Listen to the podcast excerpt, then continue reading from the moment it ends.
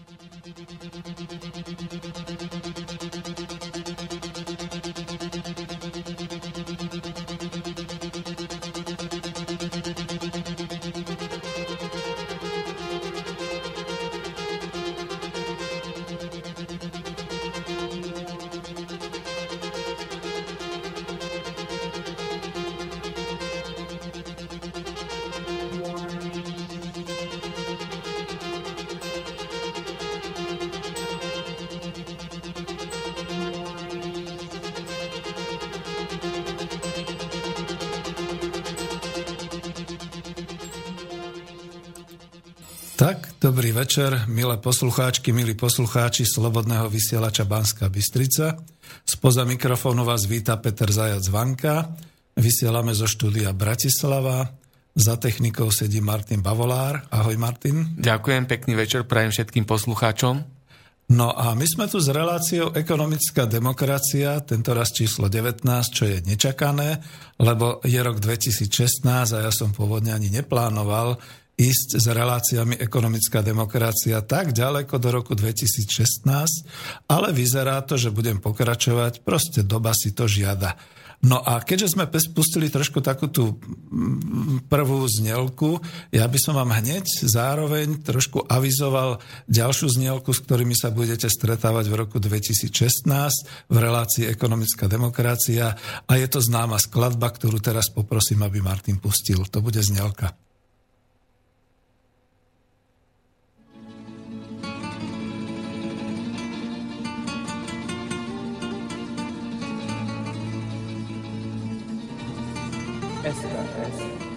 La leyenda de Sanadu.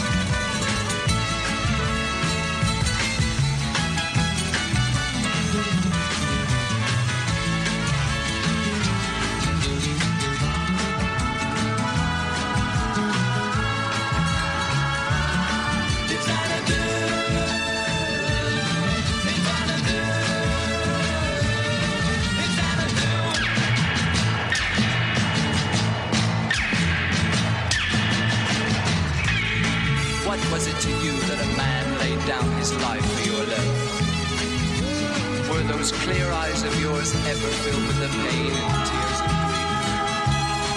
Did you ever give yourself to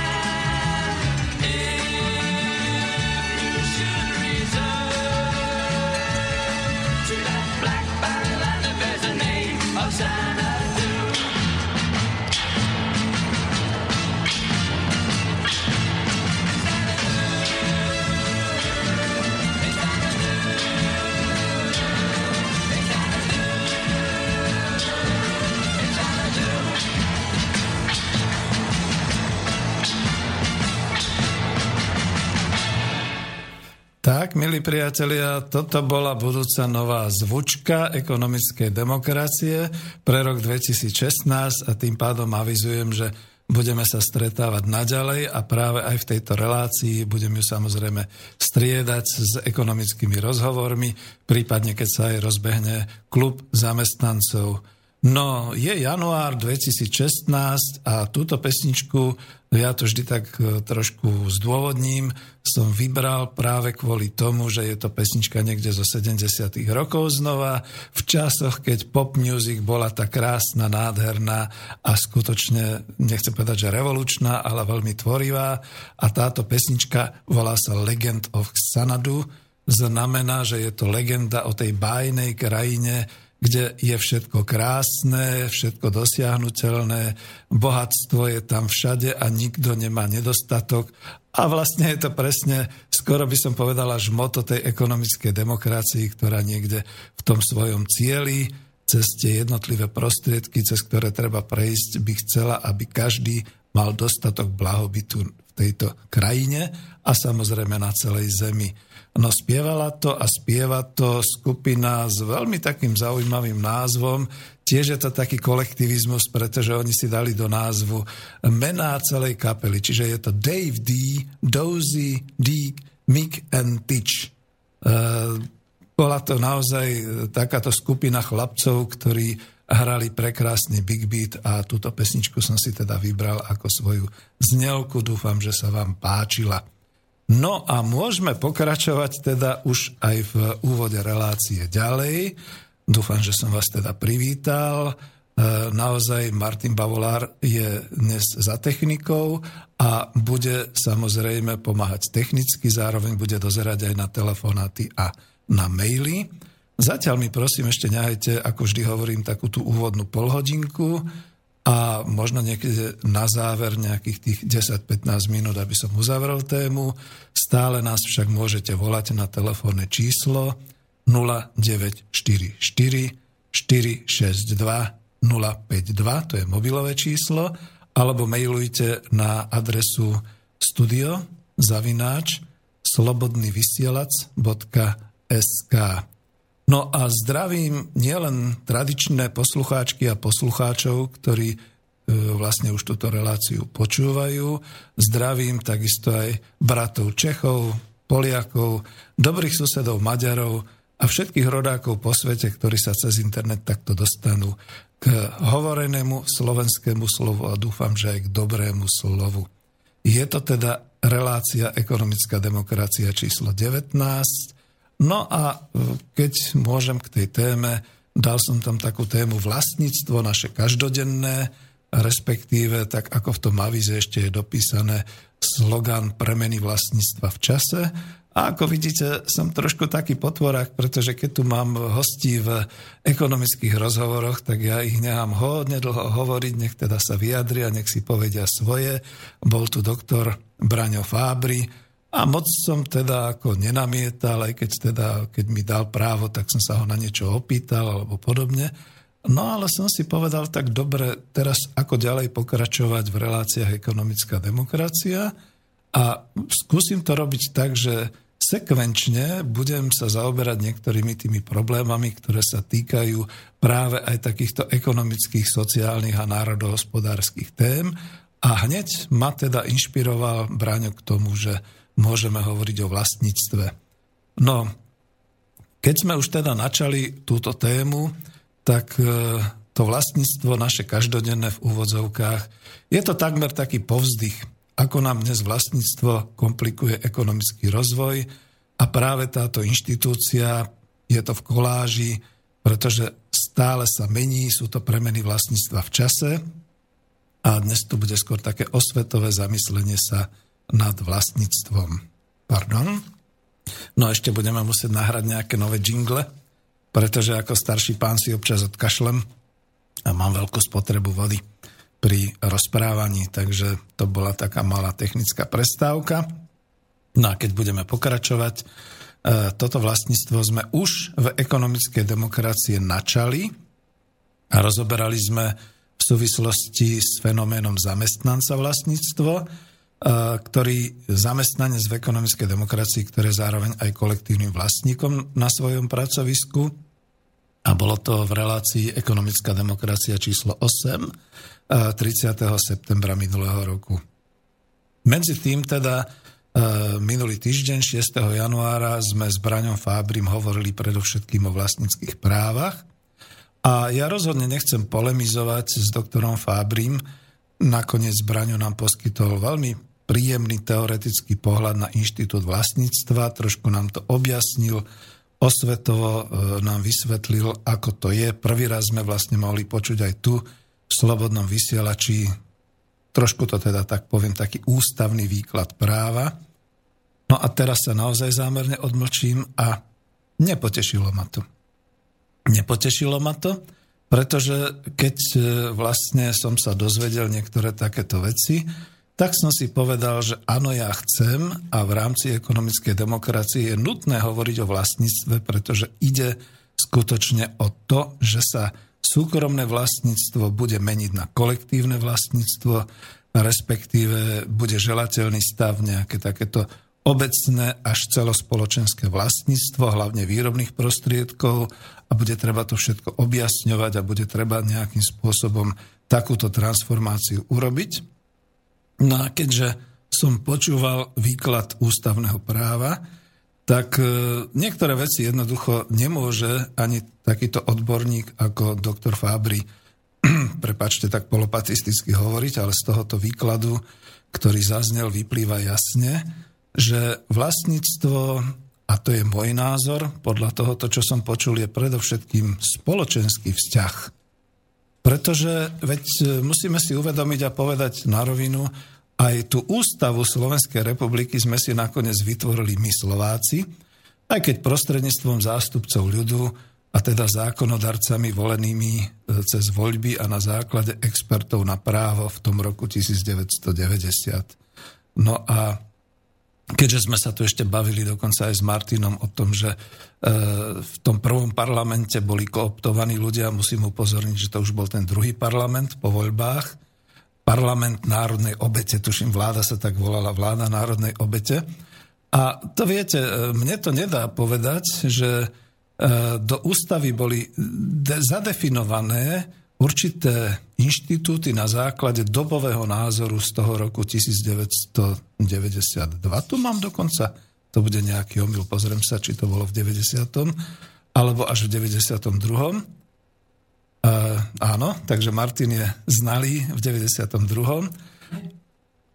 Uh, aha, áno, vlastne, lebo to bolo do slovenského. Hej. A bola to vlastne reakcia na tú predchádzajúcu situáciu monopolného vlastníctva formou štátneho, teda celospoločenského, alebo formou kolektívneho, teda družstevného vlastníctva. A vidíte, aké to je. No, ja skutočne môžem sa považovať za dobrého národohospodára, ekonóma ale predsa len človek musí byť aj právnik a v tejto chvíli povedzme niektoré takéto veci si radšej ozrejmím a zaďakujem teda kolegovi v tejto chvíli, že ma tak upozornil, že ako to je. Pretože naozaj, keď dobový názor, to znamená, že to bolo krátko po roku 1989, po tom takom vzodmutí národa, dalo by sa povedať, a tak nejak ideologicky a politicky samozrejme s opačným výsledkom sa tento raz na piedestál nášho snaženia a do zboštenia e, dostalo to súkromné vlastníctvo na vec ako hlavné ľudské právo. To bolo to, čo som si tak nejak zapamätal aj z toho výkladu, že som zostal trošku zošokovaný, že ako sa mohlo vlastne medzi základné ľudské práva dostať právo na život a zároveň právo na vlastníctvo. E, to mi odpustíte, takýto môj svetonázor, pretože e, nie je to úplne dokonca ani s nejakým tým kresťanstvom, nejde to dokopy, pretože predsa len ešte aj to kresťanstvo hlása, že prach sme a v prach sa obrátime, na svet prichádzame e, nahý, prichádzame s tým, že tu na našom svete žijeme, trápime sa, radujeme sa a potom zase odchádzame nahý, do hrobu si nič nevezmeme a do toho neba potom ideme skutočne e, tí, ktorí sú veriaci, e, naozaj ako očistení. No a zrazu sa tu v občianskej ústave takto zrovnoprávnilo ľudské právo na vlastníctvo.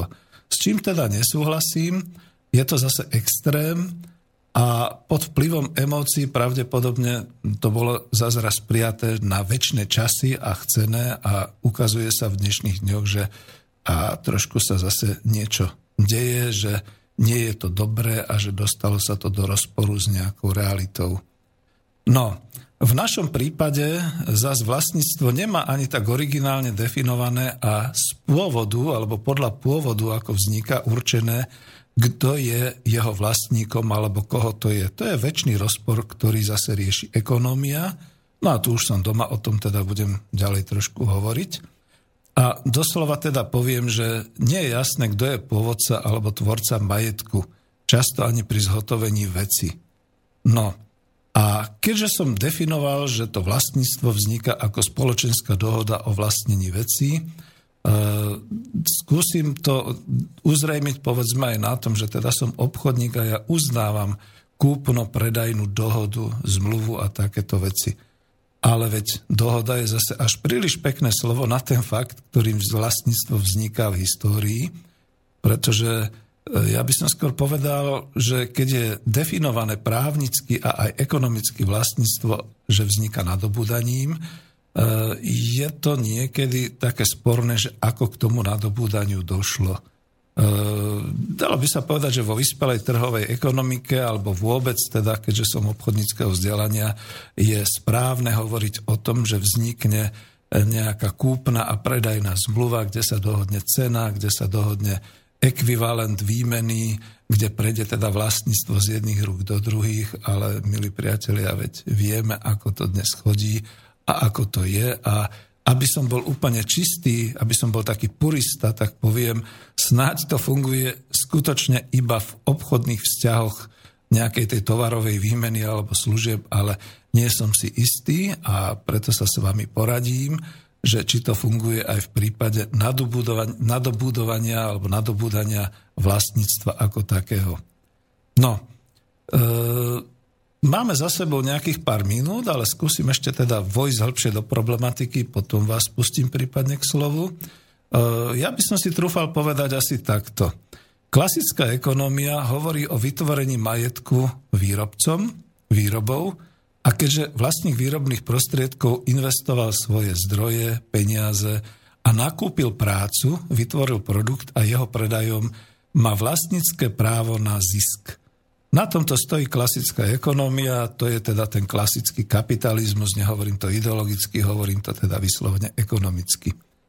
No ale je tu ešte ďalšia teória, to je politická ekonómia a tá definuje ekonomické zdroje, definuje výrobné sily, ktoré vstupujú do procesu výroby a výrobné vzťahy a v rámci tých výrobných vzťahov aj vlastnícke práva, podľa ktorých sa tvorí majetok. No, tu musím povedať niečo, čo som sa nenaučil na Slovensku, ale v manažerských školách po svete. A to o tom, že nejaký Karol Marx, nemecký filozof, filozof predovšetkým svojim dielom Kapitál dokázal, že pridaním zdrojov, a teda aj práce do toho procesu výroby sa vytvára nadprodukt, teda zvyšuje sa hodnota všetkého toho použitého vstupného materiálu, ktorý vchádza do procesu produkcie a pri rozdeľovaní tohto nadproduktu majú oprávnenie k jeho používaniu alebo k nejakému jeho rozdeleniu všetci tí, ktorí doň vložili tie svoje jednotlivé vložky.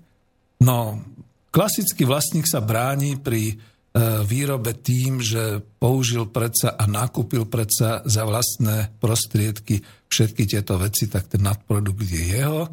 Na druhej strane Marx dobovo v 19. storočí hovoril o tom, že časť tohoto nadproduktu patrí proletariátu. Bolo to dobové označenie, my dnes už hovoríme moderne v 21. storočí, že to patrí zamestnancom.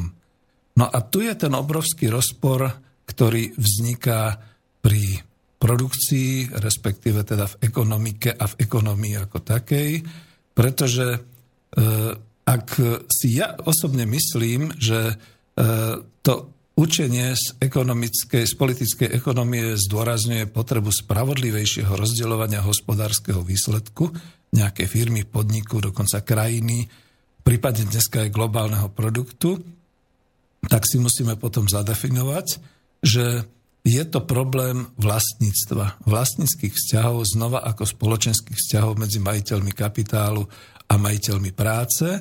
A tieto vzťahy nie sú už dlhodobo vyrovnané, dostali sa v 21. storočí do najhlbšieho rozporu v nejakej histórii novoveku. No, povedzme si, že pokiaľ do histórie nevezmeme nejaké otrokárstvo z minulosti, tam bolo nakoniec tiež treba nejak otroka udržať vo výkone, tak nezabúdajme na to, že skutočne e, dosť teda takým účinným a skoro by som povedal až e, e, nie že rovnocenným, ale teda priamo partnerom v tej výrobe sú ako teda tí investori, ktorí obstarávajú výrobu, tak aj tí, ktorí sa zúčastňujú na tej výrobe a odovzdávajú tú svoju prácu, aj keď je to teda definované podľa klasickej ekonomie, že vlastne za prácu dostávajú zaplatené, takže sú námezní pracovníci, námestní robotníci.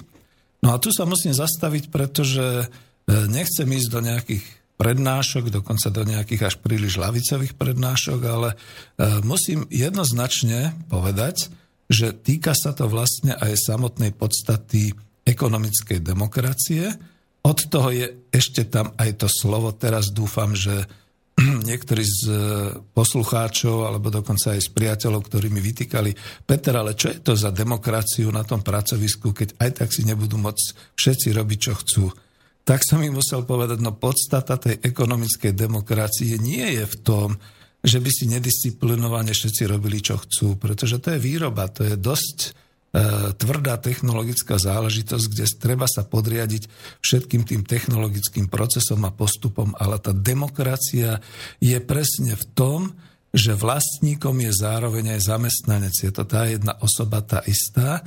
A to potom znamená, že všetky tie vstupy do tej produkcie a všetky tie výsledky z tej produkcie, či už by sme to potom nazvali tak lavicovo nadprodukt, alebo či by sme to nazvali zisk alebo podobne, všetky tieto výsledky sú spravodlivo rozdeľované medzi vlastníkov a títo vlastníci sú vlastne samotní pracovníci, ktorí odovzdávajú prácu v tejto výrobe. Už je to trošku jasnejšie? No a tu je práve ten problém, Nachádzame sa v 21.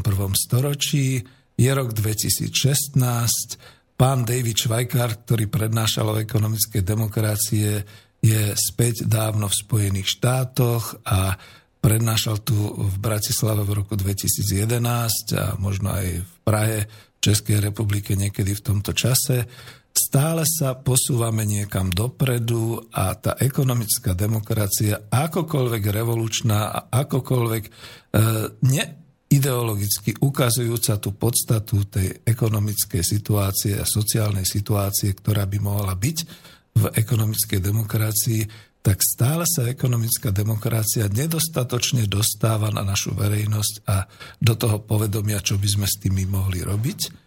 A hlavný problém, ktorý tu je, je to vlastníctvo. To musím teda povedať veľmi otvorene.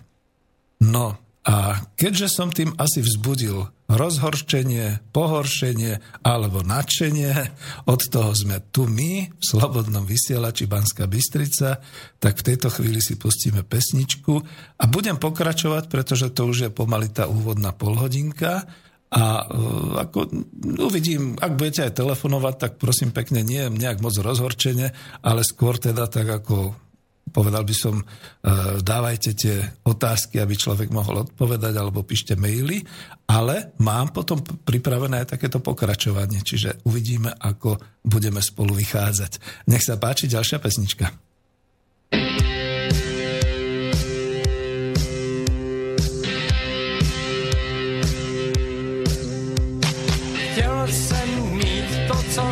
Chlapi mývaj.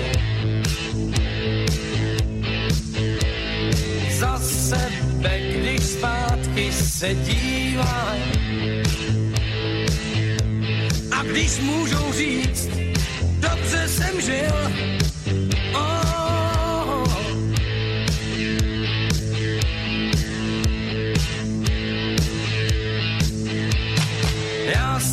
však předčasně teď soudě. Vale dal rodný svojí hroudě. Do světa jsem šel, tam kam mě táh, kytary to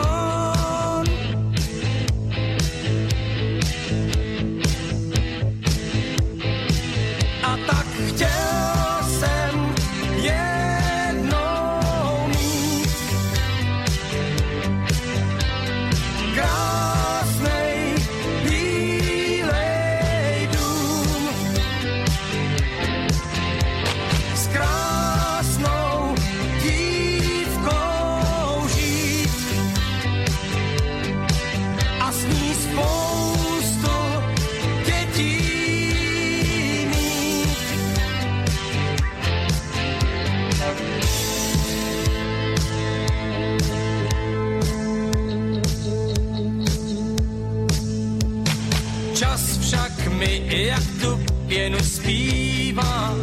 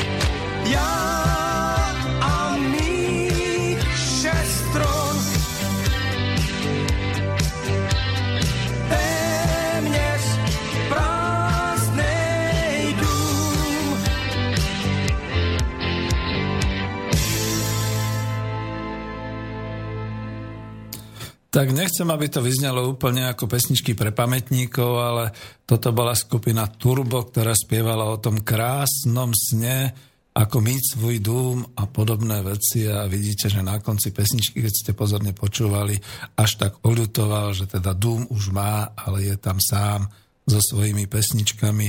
A to je také charakteristické, tie pesničky som vyberal presne kvôli tomu, že týkajú sa toho, dosť ako, povedal by som, otázneho šťastia z toho vlastníctva. Pretože tí, čo majú vlastníctvo, čo vlastnia niečo, nie sú vždy šťastní a tí, čo nemajú, čo nič nevlastnia, sú tiež nešťastní a tak je to skoro ako v manželstve. Ten, ktorý je vnútri, by chcel von, ten, ktorý je vonku, by chcel dnu a to je možno ako trošku aj o tej ľudskej povahy. No teraz som to trošku tak, prepačte, pozľahčoval, ale problematika je veľmi vážna a povedal by som, e, ako keď by tu bol nejaký inteligent, tak by povedal takým tým správnym slovom kruciálna. Čiže skutočne vlastníctvo je jeden z tých základov spoločenského a vôbec teda ľudského vzťahu alebo života.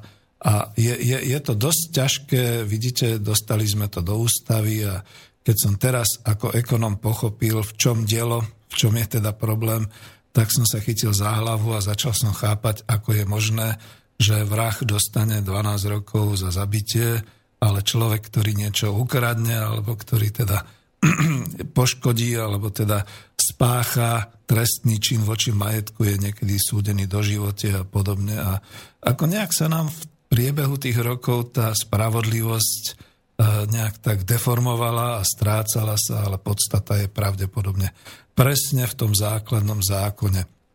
Nebudem tu rozoberať, prečo je to tak. Nie som ideológ, to už si zase povedzme rozdajú v nejakých reláciách ďalší ľudia a vrátim sa teda k tej ekonomickej podstate.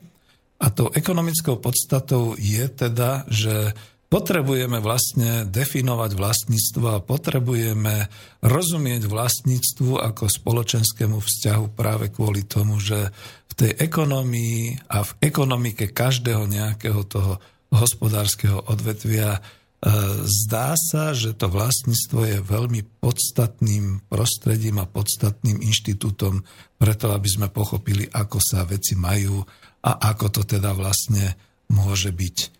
Takže mali by sme rozoznávať vlastnícke práva a vlastnícke práva by zase mali vidieť alebo vedieť nám definovať spôsob, ako sa v úvodzovkách vec alebo záležitosť nadobúda, teda ako vzniká.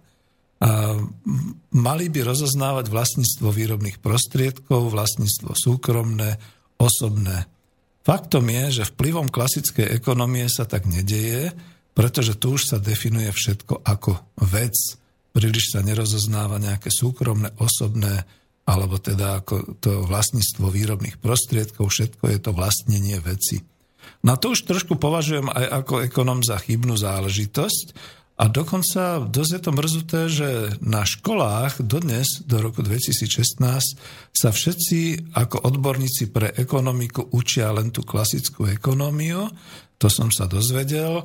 Pomaly síce môžu aj tú politickú ekonómiu, ale E, tým pádom, keďže je takto definované vlastníctvo, skoro by som povedal až jednoznačne, e, podkladajú sa právnikom určité veci, teda nepresné a chybné závery a odrazu sa vlastne to súkromné vlastníctvo stáva nedotknutelným božstvom a pracovná sila človeka je iba tovarom v úvodzovkách, ktorý si možno nakúpiť. Napríklad, a teraz budem veľmi hnusný, pretože je to náš slobodný vysielač, Napríklad na Slovensku cez agentúry dočasného zamestnania, čo je podľa mňa úplne zvrhlý kapitalistický a nedemokratický inštitút v novodobej histórii slovenskej spoločnosti. Lebo prepáčte mi, ako môže niekto nakúpiť moju pracovnú sílu, predať ju ďalej, tržiť z nej zisk a ešte z nej má zisk ten užívateľ a ja dostanem len nejakú tú ako námezná sila pracovná nejakú tú odmenu, no povedal by som pomaly na úrovni toho feudálneho pracovníka alebo nevoľníka alebo niečo podobné, pretože tak sa asi aj cítia tí ľudia, ktorí takto pracujú, ale sú zase radi, že pracujú. A toto my dovolíme na Slovensku. No, ale aby som nebol až taký kritický, odborne povedané vlastníctvo možno nadobudnúť ešte aj, to vymenujem teraz, dedením, vydržaním veci, odkúpením, a podobne. No a budem sa trošku viac venovať možno e, niektorým z tých e, jednotlivých vecí, napríklad tomu odkúpeniu. E,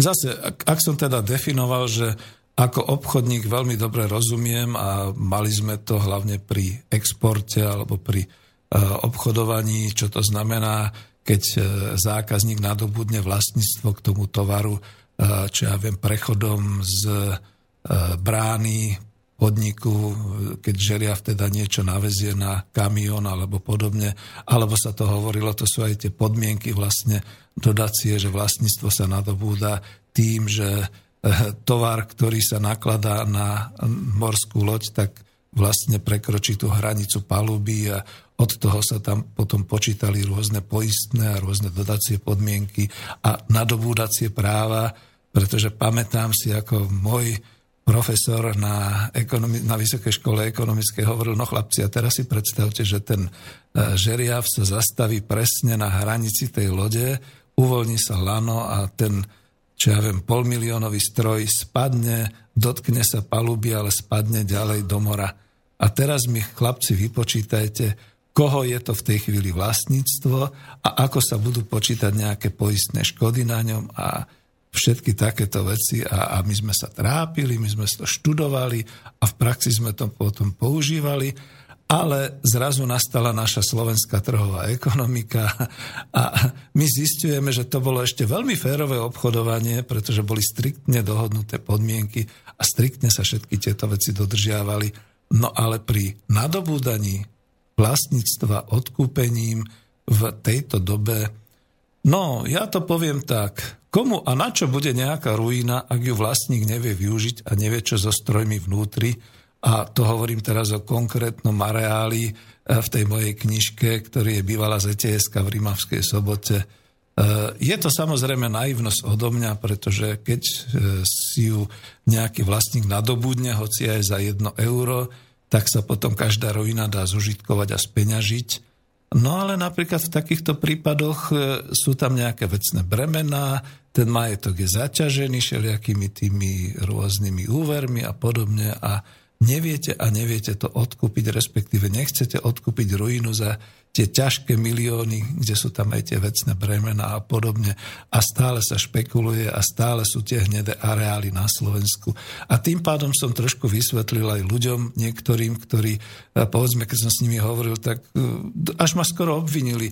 Peter, no dobre, ale ty upozorňuješ na tie hnedé areály, ale veď to je pozostatok komunizmu, to, to prosím ťa pekne, No musel som z toho trošku von a opýtať sa, no dobre, tak poďme spolu, pozrime si tú ruínu alebo pozrime si tú budovu a kúpme ju. Však máme úver, môžeme si odkúpiť. No a v tej chvíli ľudia zazmetkovali, zaspetkovali, pretože zistili, že to nie je tak jednoduché, pretože ešte aj tá ruína má nejakú dosť vysokú cenu, pretože je zadlžená a podobne. A to zadlženie sa určite udialo až po roku 90. No ale Teraz budem zase trošku taký štvavý. Veľmi ľahko sa ruinou môže stať, a bude to znieť hrozne ironicky, aj takýto kultúrny bývalý stánok, samozrejme už roky neuvyužívaný, akým je Park kultúry a oddychu Bratislava, za to jedno symbolické euro. A do týždňa je z toho bezcenná ruina, pretože to sa bagrami zničí, znehodnotí, a potom sa už môže veselo stavať na pozemku, ktorý je očistený bez vecného bremena a podobne. Nepripomína vám to horúcu súčasnosť, hlavne Bratislavčania a všetci Slováci? Eh, Martin ma prerušuje. je tam niečo? Prišiel nám do našej poštovej schránky mail, ktorý korešponduje s tým, o čom teraz akurát rozprávaš, tak prečítam ho teraz, či potom, keď no, už no, budú... Môžeš, už keď sme prerušili, tak hej, ale potom počkáme. No, môžeš. Hm. Vzdor strana práce pozýva svojich členov, sympatizantov i širokú verejnosť na protest proti búraniu parku kultúry a oddychu v Bratislave. Búranie tejto kultúrnej inštitúcie ako jedného z neodmysliteľných symbolov Bratislavy je ukážkovým prípadom, príkladom mocenskej svojvole skorumpovaných štátnych orgánov napojených na súkromný veľkokapitalistický sektor. Akcia sa bude konať 16. januára v sobotu v Bratislave o 15. hodine pred magistrátom hlavného mesta Slovenskej republiky na primacionálnom námestí. Cieľom udalosti je šírenie osvety verejnosti vo veciach triedného boja a Ježiš. antikapitalizmu poukázaním na konkrétne prejavy agresívnej a arogantnej štátno-korporátnej chobotnice. Ježiš, tak, to ja ešte politologický mail pomaly má také charakteristiky. Ale hej, no dobre, keď oddelíme trošku tú ideologickú stránku, je veľmi smutné, že sme sa dožili my v Bratislave a teda naše generácie, ktoré sme tam chodili, toho, že vlastne nie je tu až taký kultúrny stánok žiadny, ktorý by slúžil verejnosti a ešte aj toto. Ja to musím pomenovať, že je to historická budova, ona ináč bola pekne robená v takom tom ľudovom štýle, ešte z tých 50 60 rokoch, že ešte aj to sa búra. No toto úplne bolo, jak sa hovorí, sadlo to jak šerbel. Aha, to sa nesmie hovoriť. Dobre, ale ako, no vzdám trošku hold a úctu, keď ste počuli, tak teda môžete prísť v sobotu 16. E, protestovať a ja to poviem tak, že skôr je to smutné. Viete, keď pozeráte a chodíte po tých talianských a francúzských mestách, dokonca aj po anglických a škótskych a neveríte vlastným očiam, že toto tu všetko má niekoľko storočí a sú to ruiny, zvonka to vyzerá ako ruina, ale zvnútri je to technologicky vybavené a, a my čo? No tak mohli sme nehať vzdať úctu našim dedom, otcom a napríklad ja mám 60, čiže kľudne by som povedal, že aj ja som tam nejaký ten čas a svoju mladosť strávil na koncertoch, na tanečných a v krúžkoch. A dobre, tak však teda tak tá budova mohla e, povedzme byť technologicky prezbrojená a slúžiť niečo ďalšie. Potrebujeme my tu nejaký zase developerský výkrik, a dokonca viem, a teraz budem ako veľmi štvavo protestovať, keď Pražáci odmietli tú chobotnicu svojho architekta, dáme si tam my vybudovať akúsi červenú škvrnu, ja neviem, či to je slza, alebo čo to bude a pán primátor hovorí, že no, ale že však to bude slúžiť verejnosti a podobne. No, ja sa musím rozhorčiť a povedať fuj. No ale to som trošku sa dal, za to chcem, že tie maily tiež ako potom však pozrieme si, alebo budeme, ale toto teda padlo úplne presne. A to som tu mal ešte taký príklad e, toho, že keď teda to nadobudnutie vlastníctva odkúpením sa môže diať aj tak nejak čudným spôsobom, že niečo zhorí, vyhorí, ale nie, že už ďalší nejaký mail príde, že krásna hôrka a podobne, tá sa zachováva, alebo nejaké ďalšie, ale tak rýchle načriem do minulosti, tak ako som tu mal. Spomínate si, že v jednej ekonomickej demokracii, v jednej relácii som tam použil obrázok toho vyhoretého Bratislavského hradu. No hej, ale ten areál hradného kopca ešte potom aj tak slúžil tie budovy vedľajšie na tzv. vzdelávací seminár. Myslím, že aj nejakí naši národovci sa tam vzdelávali. Až z hodou okolností, pardon, až z hodou okolností e, ten e, hradný areál vyhorel, bolo to tiež niekde koncom 19. storočia. A dneska by historici povedali, že ono to bolo nejak trňom v oku tým maďarizačným uhorským snahám a preto to muselo zhorieť. No a dneska koľko máme tých prípadov, že niekto chce niečo odkúpiť a keď sa to nedá, a keď je to zadlžené, tak sa tam založí požiar ono to vyhorí a potom je to už zrazu čisté a poisťovne a všetky takéto veci. Čím nechcem nikoho na nič navádzať, skôr naopak dúfam, že pri každých takýchto žiaľ Bohu udalostiach sú prítomní aj kriminalisti a nielen požiarníci a teda preverujú všetky takéto veci, pretože žiaľ žijeme trošku v takejto dobe, keď sa tomu nadobudnutiu majetku niekedy ľudia dostávajú veľmi čudným spôsobom. No a keďže som hovoril, že prirodzeným spôsobom pre nás ekonomov je nadobudnutie majetku kúpov, respektíve nadobudnutie finančného majetku predajom veci, je tu také slovičko obstaranie, ktoré používame my ekonomovia, a to je získanie do vlastníctva nákupom, Ďalej sa používa ešte také slovo, že scudzenie, čiže to je zase napríklad e, kúpno-predajná zmluva, kúpa-predaj majetku. E, tam k tomu patrí naozaj teda komplexne ten predaj. Všetko sa to uskutočňuje kúpno-predajnými zmluvami. A to by ste neverili, ako sa dá vystopovať taký božský a nedotknutelný súkromný majetok, kde majiteľ kričí, je to moje, moje, moje, vždy to bolo moje, mám na to sveté právo a my ho identifikujeme v histórii, že to bol majetok niekoho iného. Samozrejme prebehlo, prebehlo tam to, odcud, to scudzenie, nie odcudzenie, presne na schvál som to povedal, to scudzenie majetku formou nákupu, formou predaja A my predsa presne tu v Strednej Európe máme plnú históriu tohoto. Všetky hrady a zámky postupne prechádzali z rúk do rúk, častokrát odkupovaním, častokrát kupno-predajnou zmluvou. Dokonca nákupné zmluvy sú častokrát prvými zmienkami o tom, že niekde nejaká obec alebo nejaké mesto a nejaký hrad bol E, vytvorený, že to je prvá písomná zmienka o tom a tak ďalej. Čiže ja by som to nebral vždy až tak tragicky a negatívne, ale je to skutočne o tom, že žijeme v takej dobe, kde skutočne, keď sa niečo nakúpi a predá, aj keď som vám hovoril potom tie niektoré nekalé spôsoby, tak je to právoplatné nadobudnutie majetku a to potom platí. Ovšem samozrejme tu býva dôležitá aj nielen hodnota veci, ale aj stanovená cena a okolnosti, teda podmienky predaja. A to už, či to bolo v minulosti, alebo či je tomu tak dnes.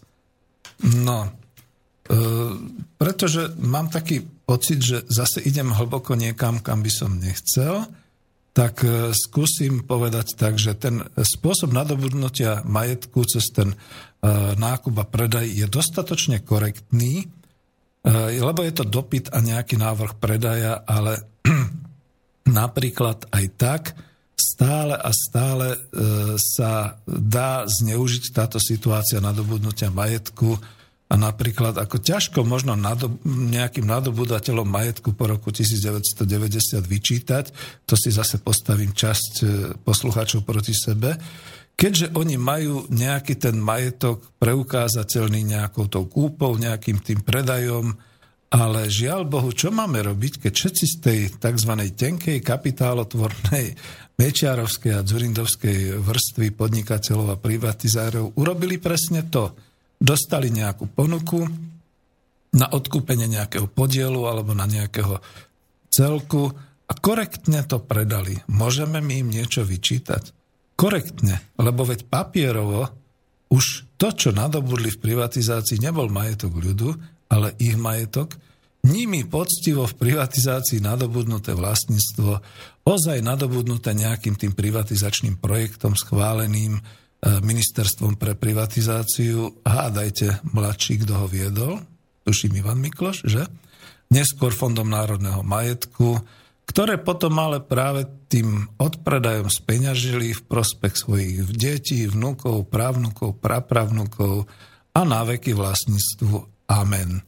No a to je práve ten problém, že dnes, keď e, v podstate znova tak zaznieva e, taká tá verejná mienka o krádeži, o, o privlastnení, o nespravodlivosti a tak ďalej, E, znova ako ekonom musím upozorniť a právnik to takisto urobí. Pozor na to, že ťažko, ťažko budete chcieť niečo dokazovať, ak to nie je emotívne a politické, pretože väčšinou všetci títo ľudia, všetci títo vlastníci alebo bývalí vlastníci majú v rukách nejaký právny doklad, dokonca prebehli, pretekli nejaké peniaze, na základe ktorých získali ten majetok alebo predali ho ďalej a podobne. No, Lenže tu je trošku taký iný problém a stále nejak sa snažím ako to na tú ekonomickú demokraciu e, nasmerovať, pretože keď hovorím o vlastníctve, vidíte, kam sa až človek dostáva. A to sú len také určité skoro až neutrálne veci, že hovoríme o nadobúraní majetku nejakým tým odkúpením alebo pardon, nejakým tým vydržaním, možno ako výrobou a podobné veci. A než má možno potom prerušiť, e, možno ešte odvážne skúsim e, dať jednu poznámku, že e, vy si možno nepamätáte, lebo počúvajú nás častokrát mladší poslucháči, aký obrovský pokrik tu bol v roku 1990 a ten bol spustený v úvodzovkách tvorcami verejnosti a verejnej mienky. A my sme to vtedy žerali, pretože predsa len my sme si neuvedomovali, že sú nejaké majdany a že to môžu byť nejaké všelijaké také schválnosti. Všetci sme boli dostatočne naštvaní a chceli sme vyššiu životnú úroveň. A potom sme sa dozvedeli, že majetok, teraz počúvajte pozorne, ukradnutý komunistickou stranou, treba vrátiť ľudu československému. No skutočne sa vtedy písal rok 1990. Ja som bol vtedy elev novinár a na jednej také tlačovke som sa celkom vážne opýtal ministra financií, neviem, či to nebol pán Kučerák vtedy, alebo ktorý, že ktorý majetok konkrétne má na mysli, ktorý bol ukradnutý, či je toto PKO, či obchodný dom Dunaj, No a to ste mali vidieť tie vražedné pohľady okolia vtedy, pretože to, to bolo teda ako odvážne pýtať sa. No mne to pripomína, ako keď dnes sympatický Lukáš Perný provokuje mainstream nejakými tými, tými otázkami a potom je škrtaný a blokovaný a podobné veci. Lebo presne ako vtedy sme sa nejak nezamýšľali nad tým, ako to je a ako sa vlastne veci definujú a aké je to skutočne ekonomické pozadie toho všetkého.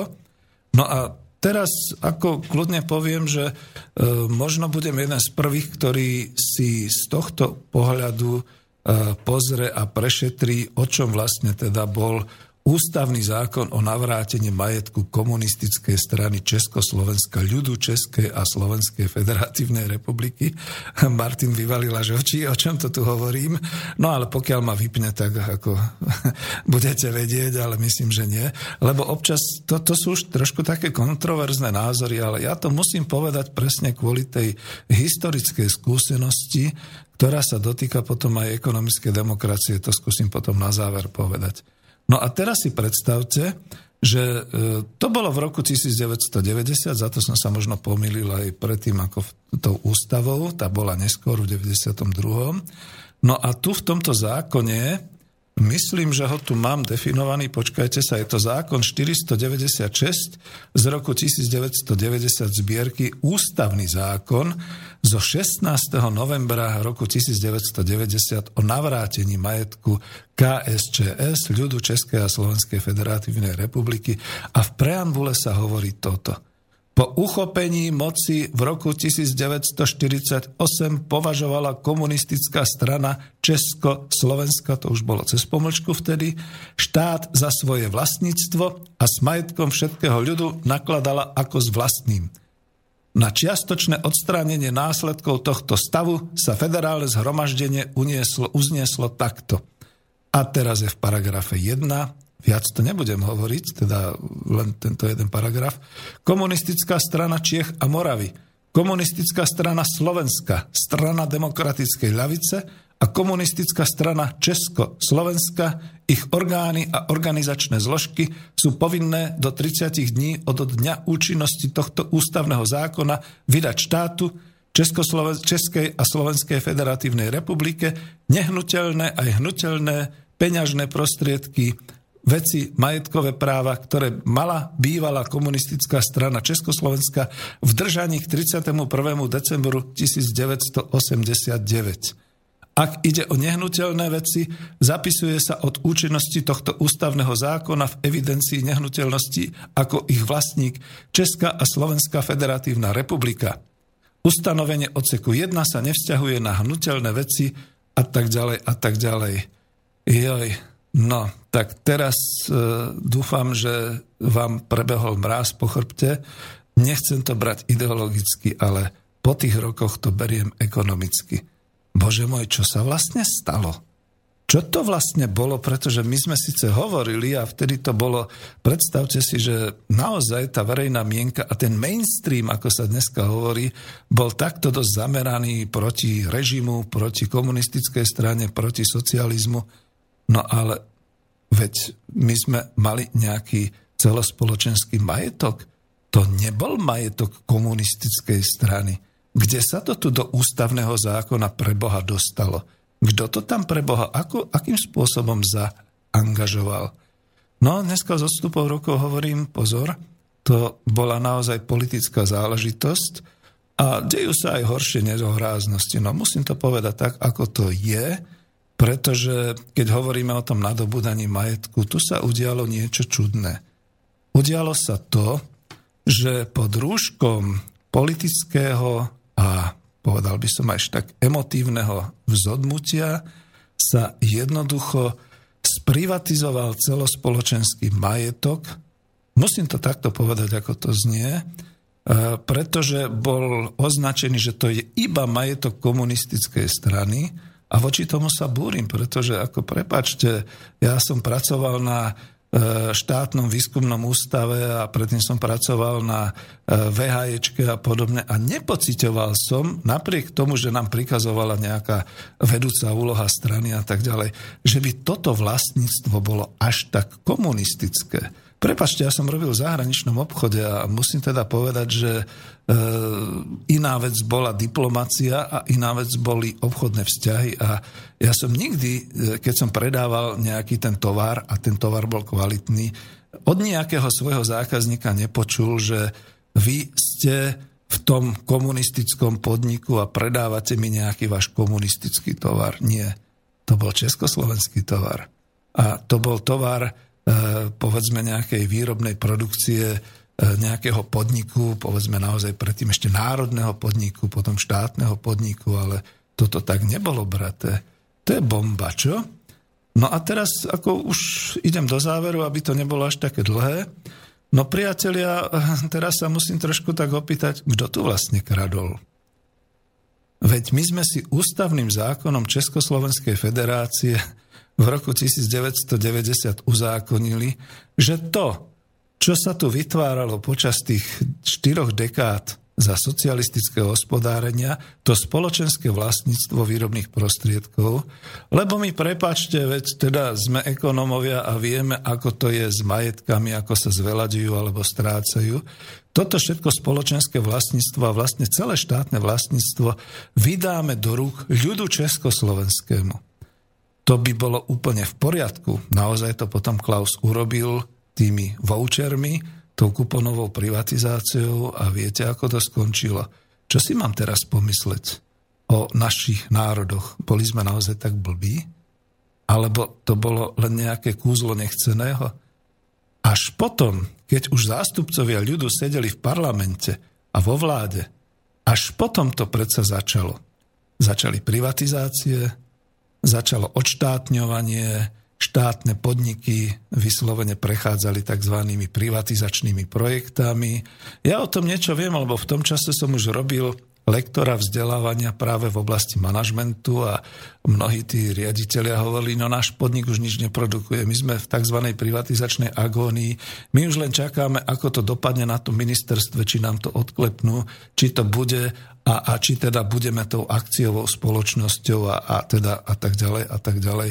Ja som vtedy zíral, ale tak viete, no bol som v inej situácii a tak ako dnešní mladí, no možno aj čiastočne som tomu nerozumel. Ja to kľudne poviem tak, ako to je. Ale v priebehu rokov som zistil, že to boli tie známe rúvačky o federálny majetok, na základe čoho sa potom historicky udiávalo to nežné delenie majetku medzi Českou a Slovenskou republikou, teda rozchod dvoch republik a potom sa už pokračovalo každý na svojom.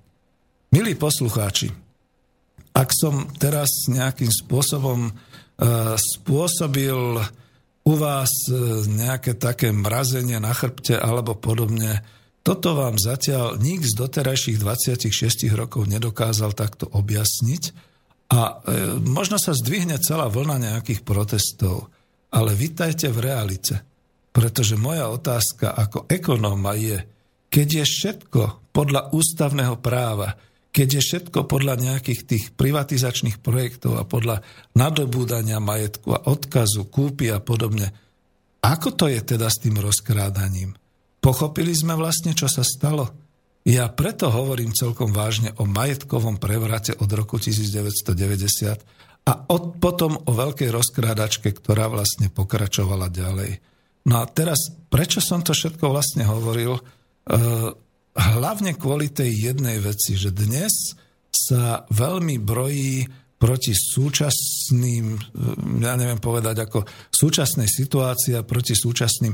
Veď uvedomme si, že oni majú e, nielen v rukách moc, ale majú aj všetky tieto doklady a veľmi ťažko sa im môže dokazovať niečo podobné, pretože keď už nič iné, otočia vás na zákon ústavný z roku 1990 o prinavrátení e, majetku ľudu československému a nám potom zostane jediné, doslova detektívne sa pri každej fabrike a pri každom majetku dopátravať, ako to vlastne bolo. A čo? založíme 10 tisíce detektívnych kancelárií, aby sme uskutočnili vyšetrovanie, ako to bolo, s čím to bolo a podobne. No, niekto povedal, že návrat k socializmu nie je možný, pretože už je to rozbité vajíčko a je to rozliaté mlieko, ktoré sa už nedá z tej zemi nejak pozbierať a naliať naspäť. Ja teraz to isté hovorím po tých 26 rokoch. To celospoločenské vlastníctvo sa rozpustilo takýmto spôsobom celkom ústavne, dokonca na základe nadobúdacích práv a podobných vecí a nalejme si čistého vína dosť ťažké to bude nejakým spôsobom zase premeniť alebo nejakým spôsobom usporiadať. Napriek tomu som optimista, ale pretože očakávam veľkú burku, možno telefonátov a mailov a pokiaľ nepôjdeme ďalej, pustíme si pesničku. Dneska som bol provokatér, ja viem.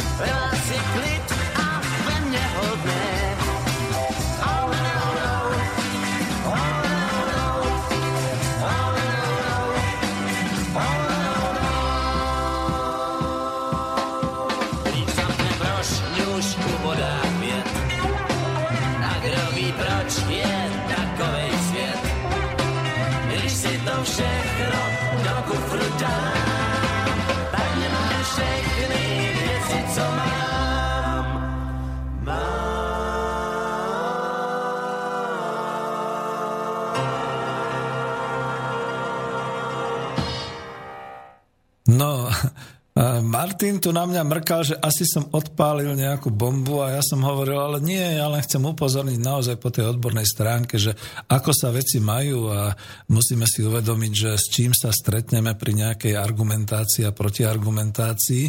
Každopádne e, viem, že už mi kýval, že bola nejaká otázka, takže ak tak demokraticky dáme, ale veľmi stručne, krátko. A nebyte ma pre Boha. Otvoril som poštovú schránku v našom bratislavskom štúdiu a sú tam dve otázky, respektíve podnety. Dobrý deň, tu je Juraj Strenčina, som váš pravidelný posluchač. Vítaj, Juraj. Keďže veľa času strávim na cestách, vaše relácie stiahujem a počúvam cez rádio. Preto sa chcem spýtať, či by bolo možné sprístupniť stiahnutie relácie vplyv vlastníckých vzťahov na manipulácie v médiách archíve o slobode v Slobodnom rádiu. Ak sa mýlim, opravte ma prosím, ale ak otvorím túto reláciu, nenachádza, nenachádza sa tam funkcia download. Ďakujem a prajem pekný deň. Je, no Martin, ak nevieš, ja neviem, priznám sa, tomu nerozumiem, lebo ja to vždy stláčam, keď je tam download. Keď nie, vypočujú si to asi technici a nejak možno odpovedia na nejakej stránke, to neviem. To je asi mimo relácie, ale... Ďalšia, ďalšia, ďalší podnet, ani nie otázka, alebo otázka, no uvidíme, čo na to povedia poslucháči. Viete mi prosím vás povedať, či sa koná aj v Bratislave celoeurópska demonstrácia 6. februára? Odpíšte mi prosím. S pozdravom váš každodenný poslucháč Milan. Niečo je 6. ale neviem, čo to je. Viem, že v Bratislave 6. februára pri Euroveji sa koná podujatie Európa spoločne proti islamizácii. Aha. Ak je to toto podujatie, tak by to malo byť toto podujatie. Dobre, no tak, tak vidíte, teraz ste si to vypočuli, to som ani ja nevedel, tých termínov tu beží strašne veľa. Ja ako skôr odporúčam Facebook, tam, tam vždy nájdete tie adekvátne informácie. Dobre, e, Martin, ani si netrúfam povedať, že môžeme pokračovať. Áno, áno, určite. Dobre, tak nedostane, zatiaľ výprask nedostanem od poslucháčov, bude to neskôr, ale ja viem, že možno sú to niekedy šokujúce informácie, len viete, e, ja som sa vždy potreboval potreboval zaoberať vlastníctvom v súvislosti práve s obchodom, predajom a nákupom a e, uviedol som to možno, alebo keď nie, tak za toto teraz poviem to spoločenské vlastníctvo a vôbec teda ako to definovanie. E, ten môj profesor, e, možno som už spomínal aj u Braňa, profesor Srna mi kedysi povedal na tej politickej ekonomii, že vieš, ako vlastníctvo je naozaj spoločenský vzťah a je to z histórii. To znamená, keď sa dvaja dohodnú, že tvoj majetok ti zoberú alebo že ti nepatrí, tak oni to dokážu, oni to zariadia. E, jednoducho s tým nič nenarobíš. A ja som o tom tak rozmýšľal, však teda študoval som obchod a hovoril som, ale veď, ak je to možné, veď ku všetkému majetku musí byť nejaká nadobúdacia, neviem povedať nielen zmluva, ale proste nejaký doklad, dokument a podobné veci.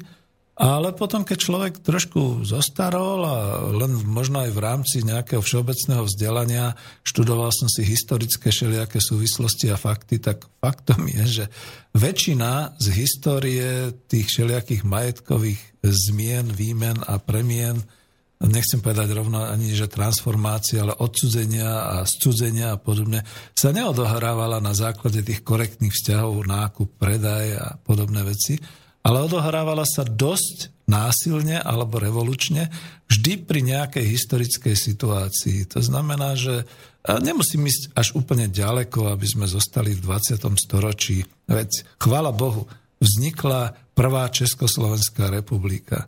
No, aký tu bol majetok do vzniku prvej Československej republiky? To bolo predsa CK mocnárstvo, čiže cisára kráľa a naozaj v podstate dohodou, spoločenskou dohodou vieme, ako v Čechách, v Českej republike, sa odovzdávali určité celé majetky do rúk už Československého štátu. Niekde to išlo dobrovoľne, niekde to išlo samozrejme s použitím e, nejakého, nechcem ani povedať násilia, ale proste policie, niekde to šlo revolučne. Viete, že domov prišli naozaj legionári, ktorí sa postarali o trošku taký ten ozbrojený doprovod vtedy.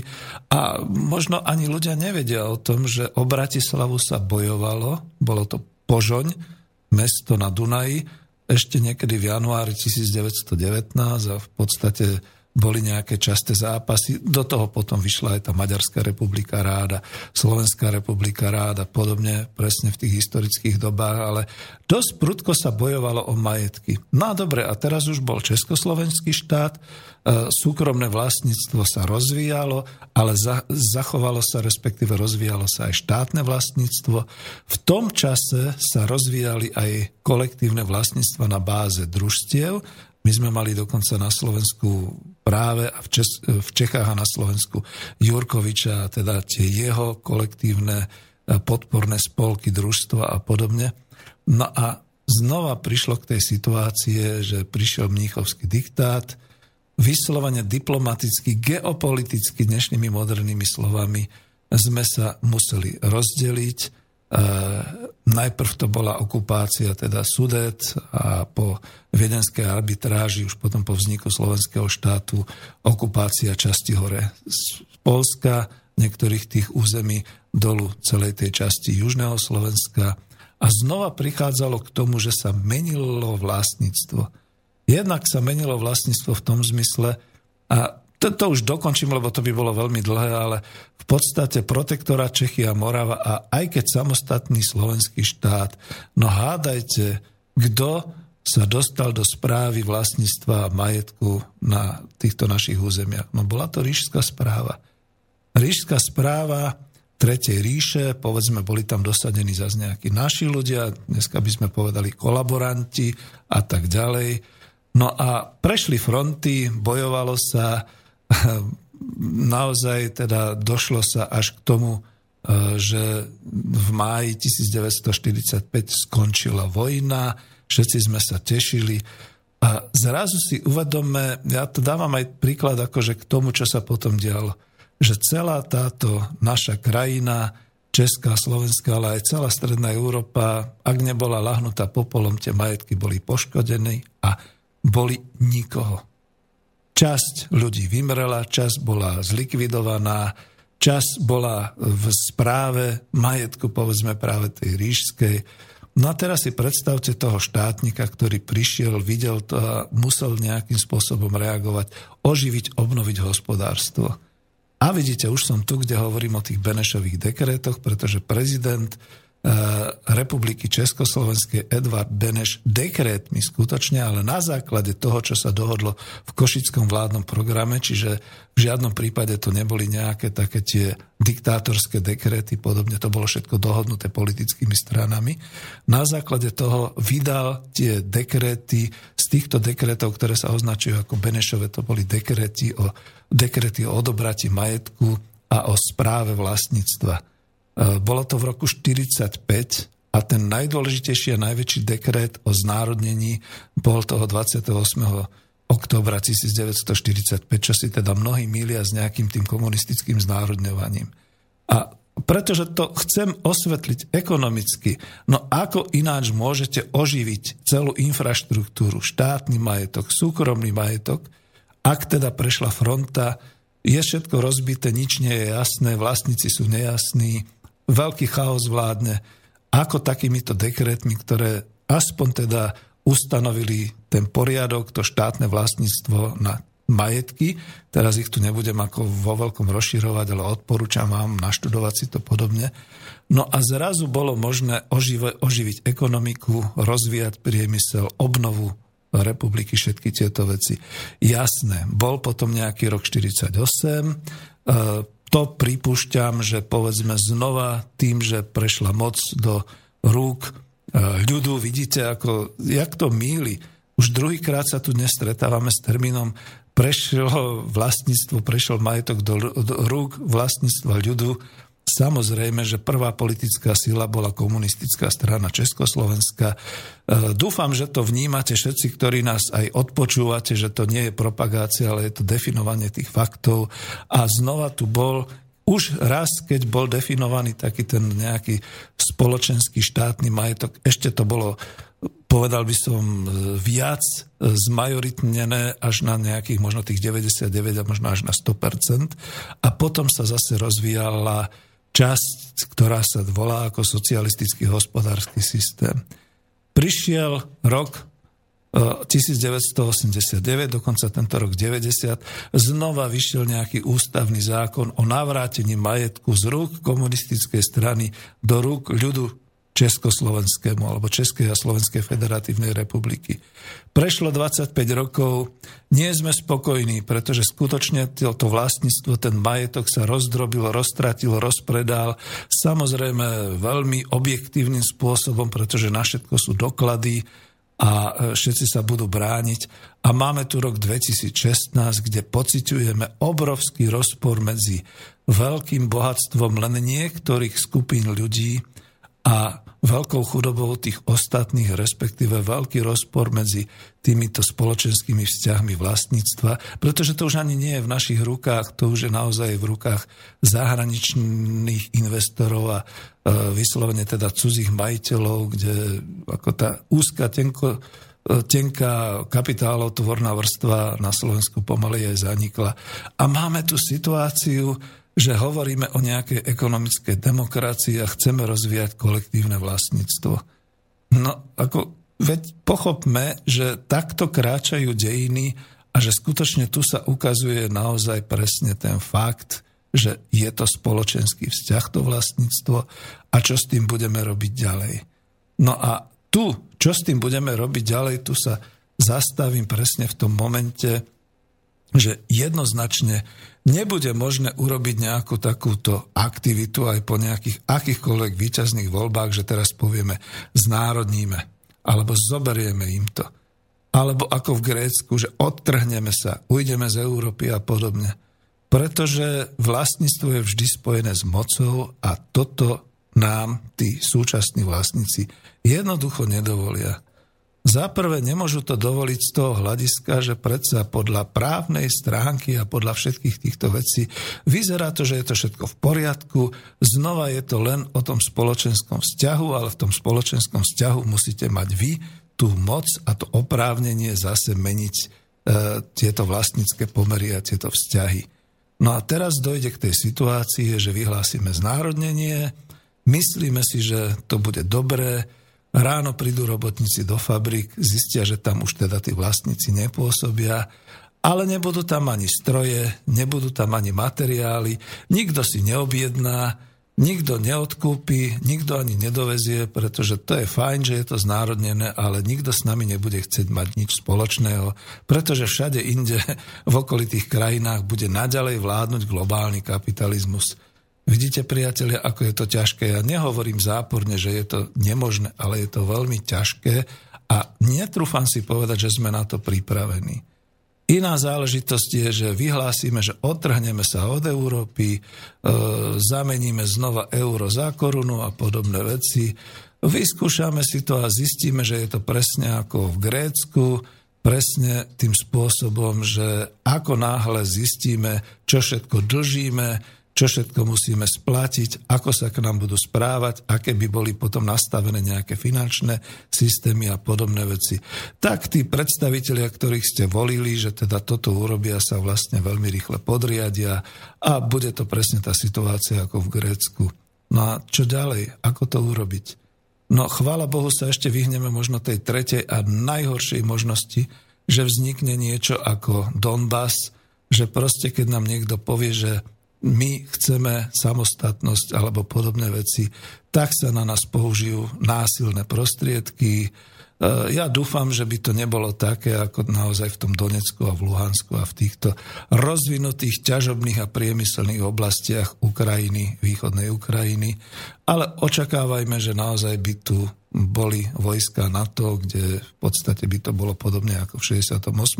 Už v nejakej tejto relácii som hovoril, Takže všetky tieto cesty sú akoby neschodné, akoby takmer nemožné a ako teraz mi niekto zavolá a povie, tak pán Zajac, tak dobre stačí, kto vám zaplatil za takéto znechucovanie pred voľbami. Len som realista. Realista v tom spôsobe, že e, vôbec nie sme pripravení naša spoločnosť napriek tomu veľkému rozhorčeniu na spoločenské kroky alebo na tie kroky, ktoré by umožnili znova takýto nejaký spoločenský konsenzus alebo spoločenskú zmenu. Lebo veď si uvedomme, že v tom roku 1990 nebolo žiadneho násilia. Bolo nejaké násilie? To násilie vznikalo až potom, keď sa vyhadzovalo z práce, keď sa vlastne v podstate rušili e, staré štruktúry a podobné záležitosti, keď potom vykrikol Havel na námestí v Prahe, že temné žilky slušovických a tak ďalej. To až potom. Ako najprv to bolo veľmi ústavné, veľmi spoločenské a v pohode. A teraz mi dovolte vrátiť sa aspoň o krok, o dva kroky späť a povedať tú myšlienku presne spojenú s ekonomickou demokraciou. My v tejto chvíli nie sme schopní spraviť spoločenský a vlastnícky prevrat, takže trošku sa miernime v tomto smere, ale jedinou možnou cestou je vytvárať si vlastné zdroje, vlastné vlastníctvo. A to je možné jedine takým spôsobom, ak z dola začnú vznikať e, kolektívne začne vznikať kolektívne vlastníctvo pomocou práve týchto formou družstiev, e, kde teda ľudia sa dajú dohromady, aby neboli nezamestnaní, aby začali pracovať. Možno cez obecné samozprávy, cez územné samozprávy vznikom nejakých takýchto družstiev a nejakých združení, ktoré by znova rozvíjali a vytvárali e, tie ekonomické zdroje, pretože každá výroba je ekonomickým zdrojom A možno keď sa to podarí niekde až na takej úrovni skoro až e, regionálnej alebo štátnej, že by sa znova vytváral a nejaká skupina by sa dala dohromady, že by sme začali rekonštruovať národné hospodárstvo. Národné hospodárstvo Slovenska, takisto predpokladám aj národné hospodárstvo Českej republiky a povedzme naozaj medzi sebou by sme skutočne začali intenzívne kooperovať a pracovať tak, aby tu vznikol silný celok hospodársky. A v takom prípade už by sme boli dostatočne silnými partnermi aj pre týchto zahraničných vlastníkov, medzinárodných investorov, pokiaľ sa nebude odohrávať vo svete niečo horšie. No, pustil som na vás takú hrúzu, že skutočne som prekvapený, že ak ma ešte teda počúvate, neviem, aká je sledovanosť alebo počúvanosť, ale myslel som to skutočne z tej stránky, čo sme momentálne schopní robiť a čo nie. A dostávam sa v tejto chvíle k tomu základnému bodu, Prečo teda ekonomická demokracia? Pretože to je najčistejší spôsob, týmto to uzatváram a potom Martina poprosím, aby pripravil pesničku. Vytváranie zamestnaneckých samozpráv a teda toho podhubia v ekonomickej demokracii, ktoré by viedlo ku kolektívnemu vlastníctvu, prípade k obecnému vlastníctvu, je tým najkorektnejším, najtvorivejším a najmiernejším spôsobom, ako znova obnovovať výrobu, obnovovať, vytvárať vlastníctvo a vytvárať ekonomické zdroje. Pretože nie je pravda, že z ničoho niečo neurobíš. No tak potom sa opýtajte tých ľudí, ktorí žijú na dedine, ktorí sa venujú záhradkárstvu a polnohospodárstvu, ako dokážu zasadiť zelinku, semienko, ako dokážu obrábať pôdu, pripravovať si ju celý rok s tým, že na konci žnú úrodu. Toto je niečo podobné. Ale my sme ešte ani len nezačali rozmýšľať o tom, akú úrodu chceme zožať a už si myslíme, že môžeme robiť veľké vlastnícke prevraty. To nemôžeme. My budeme veľmi v dlhom pochode, by som povedal, možno niekoľkoročnom, E, s tým, že keď už potom naozaj bude vytvorené nejaké národné hospodárstvo a keď vzniknú naozaj takéto ekonomické zdroje na základe kolektívneho vlastníctva a tak ďalej, tak až v tej chvíli sme rovnocene silní, aby sme mohli niečo robiť. E, je to možno len môj názor, nemusí sa s tým stotožniť veľa ľudí, za to vidíte, že ja som ako tú otázku toho vlastníctva a tohoto pohľadu ani neotváral s mojimi hostiami, nehal som si to na svoju reláciu, lebo v tejto chvíli ma môžete kritizovať, môžete mi nadávať, môžete sa pýtať a to bude všetko ale až po pesničke, pokiaľ vám neujdem. Nech sa páči, Martin, dajme pesničku.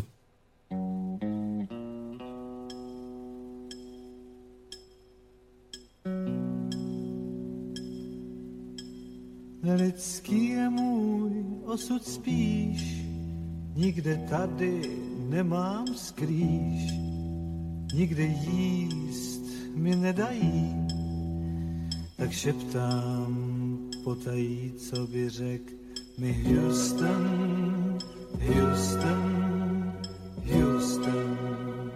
V botách je díra, šaty jsou cár, na čele deště krupějí pár. Půl dolar v kapse mám a tak vím dík novinám, co by řek mi Houston, Houston, Houston. Tulák se zoufale zpátky vlík, aby svému městu složil dík mou duší táhne stín. Je zlé, když teď už vím, co by řek mi Houston, Houston, Houston.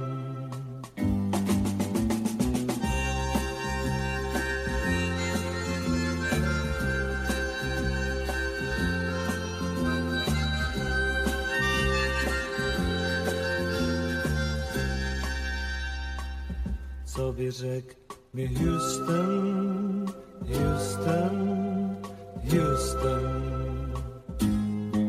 Jednou se vrátím a budu mít na řece dům, v něm víno pít, široký stůl, ten hezký sen, pak už nezáleží na ničem, co by řekl mi Houston, Houston, Houston.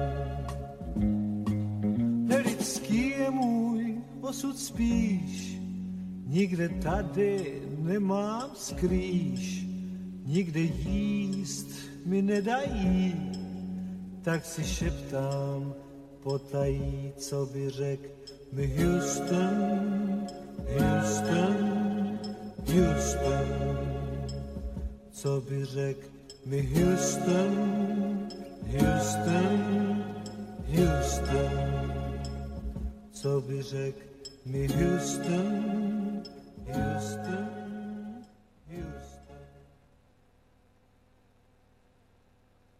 No tak a môžeme pokračovať. Bola to ucelená téma, ktorú som takto vlastne uzavrel. S trasúcim sa hlasom očakávam nejaké e, vlastne ohlasy, ale pokiaľ nie, tak to pochopím, pretože človek niekedy hovorí veci, ktoré nemusia byť milé, nemusia byť príjemné, ale sú to fakty. Sú to určité fakty, ktoré povedzme sa e, človek k ním dopracuje a ten názor si vytvorí na základe celého nejakého toho, lebo ja by som povedal celej tej životnej skúsenosti, pretože ja si tiež spomínam, že ako mladík, niekedy ešte v tom 88., keď bol ten zákon o štátnych podnikoch, som sa do krvi vedel s vlastným otcom hádať, ktorý bol ekonomický riaditeľ e, národného podniku a ja ako mladík som mu vysvetloval, objasňoval, že treba podnikať. A dobre, tak socialisticky podnikať, ale musí to byť štátny podnik. Nemôže to byť nejaký národný podnik a tak ďalej. No a tiež mi občas teda ako teraz už utrnulo, že som si povedal, bože, čo som to ja? Jak som to bojoval? A v 90. roku sme tiež boli všetci takí náčenci, že konečne sa ten majetok vrátil ľudu a vidíte, čo sa stalo. A zase je 2016, zase je to nejako, ja už si trúfam drzo povedať, že do toho vidím a niektorí ďalší ľudia znova mne povedia, že a čo si to zase vymýšľate? Veď to nie je tak a tak ďalej. Čiže nejak tak, takto v živote proste chodí, no veď ako keby bol Svetopluk vedel, že tie jeho, teraz to tak symbolicky poviem, že tie jeho synovia sa tak rozdelia, tak neviem, či by použil tie prúty na to, aby im ukázal, že sa nezlomia a či by proste ich nevyšvácal poriadne po chrbte za tie ich nejaké myšlienky, že každý sám a každý na svojom a podobne, ale však to bola povesť. No, e, pokiaľ zatiaľ nič, tak Martin, keď som naznačil ten národný podnik, môžem?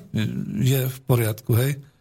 No, tak ďakujem veľmi pekne, že mi dávate trošku také právo hovoriť ďalej. E, totižto v tom avíze e, na stránke Slobodný vysielač tam máte niekoľko obrázkov, zase takú koláž, kde som dal do predu, teda na začiatok, aby to tak udrelo do očí, ten Budejovický budvar národný podnik. Už sme to tu trošku rozoberali v niektoré relácii, ale teraz sa to hodí presne kvôli tomu, že uvedome si, milí priatelia, že Budejovický budvar, výrobca piva, ktorý ale nikde nepredáva pivo cez licenciu, pozor, je to naozaj originál výrobok z Budejovic. Odnikadiaľ, inokadiaľ, viete, ako keď sú všelijaké tie Heinekeny a všeličo iné tento Budvar je ešte aj, a dokonca už je rok 2016, tak v januári 2016 národným podnikom. To je senzácia, ktorú sme tu už rozoberali. A asi som sa tu už zmienoval, takže pozrite si to alebo vygooglite si to. E, je to skutočne ešte aj dnes národný podnik, ktorý vedie riaditeľ a má tam samozrejme svojich podriadených a zamestnancov. No, aby ste vedeli, ako to chodí. E, mám tu, aj keď to bolo vlastne nejaký taký list z roku 2012, kde zamestnanci sa postavili za svoj pivovar, Budejovický Budvar Národný podnik, pretože, keď môžem citovať, tak som si to našiel na Google, je to otevřený dopis zamestnancu pivovaru Budejovický Budvar Národný podnik. Obracíme sa na vás jménem zamestnancu pivovaru Budejovický Budvar, národní podnik, v súvislosti s ďalším osudem našeho podniku. To písali na vládu a na, e, myslím, že parlament Českej republiky a podobne v roku 2012. Informácie zverejňované ministerstvom zemědělství Českej republiky v posledných dnech ve väčšine českých médií vytvářejí dojem, že hospodáření našeho podniku není dostatočne průhledné. Soudní spory o ochrane známky také nejsou, nejsou údajne řešení s dostatečnou mírou profesionality a je naznačována snaha rýchle uzavřiť títo soudní spory dohodou. E, tím vším dochází podľa našeho názoru jednak k poškozování dobrého jména našeho zamestnavatele. Pozrite sa. Čo by za to dnešní majiteľia dali, keby nejakí zamestnanci takto pekne sa postavili za svoj podnik? Takže zamestnavatele, jednak ke spochybnení výsledku našej dlouholeté práce a také k ohrožení našich obchodných zájmů doma i v zahraničí. Bez ohledu na nekončíci diskuse o transformácii či privatizácii pivovaru máme obavu z toho, že v současné době existují snahy k ovládnutí finančných zdrojů podniku – Bojíme sa také zašantročení toho nejcennejšího, co máme, tedy našich ochranných známek, jakákoliv snaha o rýchly smír z Anheuser-Busch, to je ten koncern americký, ktorý takisto bojuje o značku Budweiser, v této oblasti nemôže byť pro náš podnik z, dlouho, z dlouhodobého hľadiska výhodná. V krajním prípade by miela stráta našich ochranných známek za následek ukončení výroby našeho piva. Nechceme, aby sa stratili výsledky práce mnoha generácií budejovických pivovarníkov. Vyzývame vás proto, aby ste zabránili snaze o vyvedení najcennejších hodnot z našeho podniku nestandardnými metodami. Za zamestnance pivovaru a tak ďalej a tak ďalej. Takže vážení priatelia, je rok 2016, Overoval som si v roku 2015, že je to stále ešte národný podnik, za to je tam ten obrázok. E, samozrejme, on už musel spolupracovať s vládou a s establishmentom Českej republiky, takže platiť dáne a takéto veci. Ale ja som si potom pozrel, pretože som si vygooglil aj nejaký obecný rozpočet a tam je zaujímavé, že e, Česko-Budejovický, neviem, či je to okres, či kraj, má prebytok 161 miliónov korún českých. E, ako budem to interpretovať tak, že asi im pomáha to, že je tam nejaké vlastníctvo národného podniku priamo v ich regióne, ktoré pomáha teda aj finančne a tak ďalej. A hlavne, čo je pre mňa ekonóma a trošku pre národohospodára dôležité, tento národný podnik v búrke všetkých tých spoločenských zvratov majetkových vlastníckých nezanikol a nebola zmenená jeho vlastnícká forma. A z okolností bola oslava, tuším, minulý rok 120. výročia založenia. To bolo vtedy, že akciová spoločnosť Miestky pivovar a tak ďalej. Samozrejme, po znárodnení bol vybudovaný teda národný podnik, ale tu je vidno trošku taký ten eh, priatelia z Českej republiky, teraz vás dúfam poteším, český pragmatizmus, ktorý sme my, Slováci, nedokázali uplatniť v našej hospodárskej praxe. Pretože sa vedelo, e, trošku hlucho hovorí Martin, je to v pohode so zvukom? Lebo sa mi zdá, že som nejaký hluchý. Áno? Tak, dobre. Tak, e, pretože sa vedelo, že e, Budvar dlhodobo e, kvôli tomu, že v Spojených štátoch amerických niekedy tiež ešte v tom 19. storočí, koncom 19. storočia podal niekto žiadosť o ochranu známku a dostali ju, tak sa celosvetovo sporí o značku piva, a ešte teda ja ako exportér v KOSPOLE, podniku zahraničného obchodu, som sa dozvedel, že je to taká šachovnica, v jednej krajine je uznané americké právo, e, v jednej e, československé právo a tak ďalej. A keď došlo potom k tejto poslednej spoločenskej zmene a e, k tomu, k tomu vlastne aj ústavnému zákonu, to by ma zaujímalo, ako to vlastne je, páni právnici, to by ste mali pozisťovať, Budejovický budvár, národný podnik, bol vyňatý zo všetkých privatizačných projektov, bolo mu umožnené ďalej existovať, pretože to bol naozaj národný cenný majetok, tá výroba piva. a prešiel všetkými týmito nepohodami a všetkými týmito zmenami až do dnešných dní. A ja to kľudne poviem tak, že nedokážem si predstaviť, že by sme my na Slovensku, a je to škoda, si zachovali nejakú značku a nejaký podnik takýmto spôsobom, aby odolal tým vlastnickým zmenám a aby do dnešných dní takto a dokonca aj prosperoval. To treba povedať jednoznačne. Čiže vidíte, ja som tu uviedol jeden príklad určitej stability. E, pokúšal sa o tento podnik Klaus, pokúša sa teraz o to Babiš a ako bývalému spolužiakovi odkazujem, daj ruky preč od Budejovického budvaru. Ten je náš, my pijeme radi pivo a zachovajme niečo do histórie, pretože skutočne ja si osobne tiež myslím, tak ako sa to odohralo v mnohých značkách a podnikoch, po privatizácii, po prehratých sporoch by okamžite tento podnik išiel dolu vodou, pretože by bola zmenená vlastnícká štruktúra, vlastníctvo. A možno by bol zachovaný Budweiser, ale nie som si istý, či by bola zachovaná receptúra, respektíve, či by sa už po svete nepredával licenčne Budvar niekde v Afrike a niekde šeli kde inde a bolo by to tragické. Čiže tu som veľmi rád tomuto spôsobu. No to je niečo podobné, e, keď e, sme hovorili o vlastne národnom hospodárstve, že úplne zbytočne a tragicky hlúpo sme sa pripravili o podniky, o celú tú výrobnú sféru e, všetkých národných podnikov a celého toho národohospodárskeho komplexu, pretože objavil som ďalšiu skutočnosť, a to je čriepka, ktorú zasedávam najavo existujú, došiel som na to takým spôsobom, že sme sa s niekým bavili a bola tam taká otázka, no dobrá, čo keby som si ja e, povedzme tú značku Tesla zachoval ako výrobca nejakých, ja neviem, gramofónov alebo čoho, lebo gramofóny sa pomaly vracajú zase ako nostalgická záležitosť na trh. A e, ja som mu odpovedal celkom popravde, no to nemôžeš, pretože Tesla je americká značka a, a tak ďalej a tak ďalej, ale on potom vlastne mi oponoval, že ale veď Tesla bola československá značka rádií, televízorov, gramofónov a podobne a veď už je to vymazané, už to neexistuje. Pozrel som si na zoznam, ktorý má ministerstvo hospodárstva, zoznam vymazaných štátnych podnikov a ja som tam našiel naozaj, že mnohé štátne podniky boli už vymazané z obchodného registra.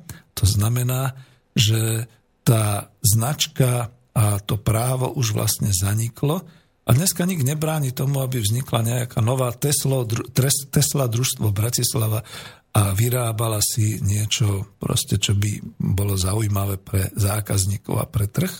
A vraciam to do hory práve tým spôsobom, že dnes, keď rozmýšľame o vzniku zamestnaneckých samozpráv, o vzniku družstiev, dosť si namáhame hlavičku, čo budeme vyrábať, ako to budeme vyrábať, ako to budeme, jaká bude naša značka, znova budovať tie značky, všetky takéto veci.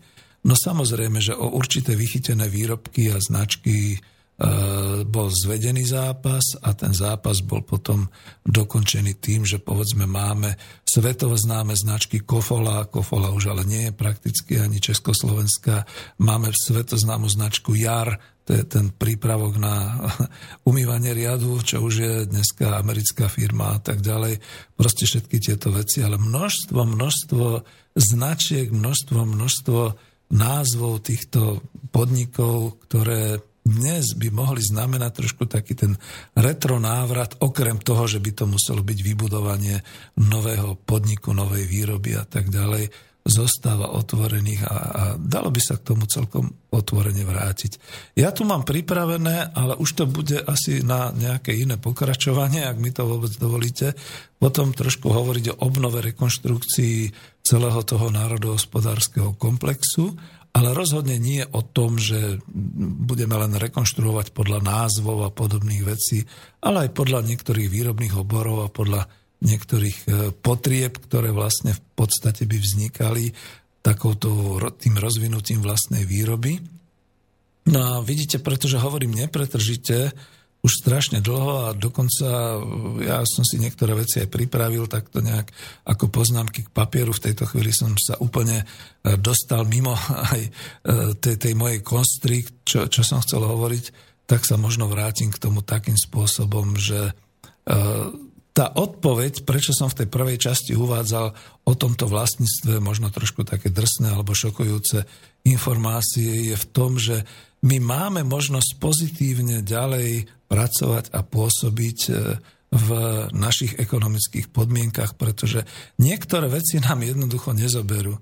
A tie veci, ktoré nám nikto nemôže vziať, to je vlastne tá naša schopnosť, tie naše vedomosti, skúsenosť s výrobou vyrábať niektoré veci, ktoré iní nevedia a e, vlastne rozvíjať to do takej podoby, aby sme znovu boli schopní medzi jednotlivými výrobnými fabrikmi, obchodnými, fabri- obchodnými podnikmi a podobne e, vytvárať znova takéto, ja to musím nazvať dodávateľsko-odberateľské, ale skôr by som povedal tie obchodné, zákaznícke a dodávateľské vzťahy takým spôsobom, aby sme z toho mohli pres- prosperovať a my nepotrebujeme vždy ísť na svetové trhy, ani byť v nejakom ratingu nejakých finančných agentúr alebo podobne.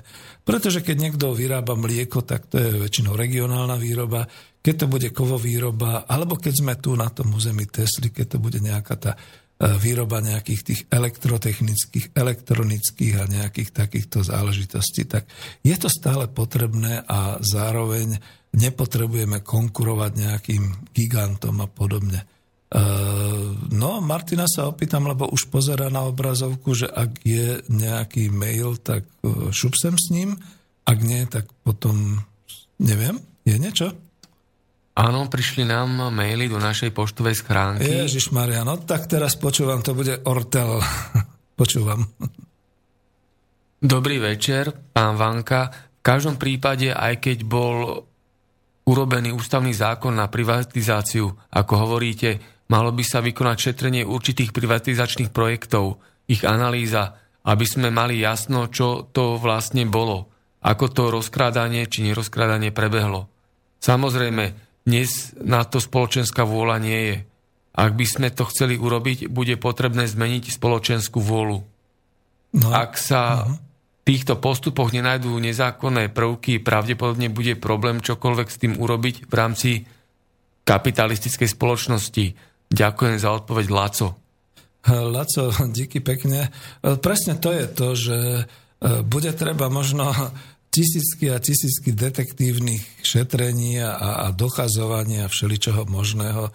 Drobná mravenčia práca, zaoberajúca e, skutočne ako dlhé obdobie za to možno niekedy tie spoločenské zmeny sú také rýchle a revolučné, kde sa mení vlastníctvo, ale buďme mierni, buďme trpezliví.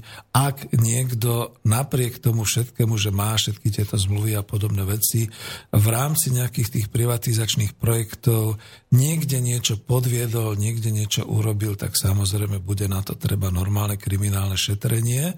A e, tej druhej časti, čo ste nejak tak ako spomínali, tá spoločenská vôľa.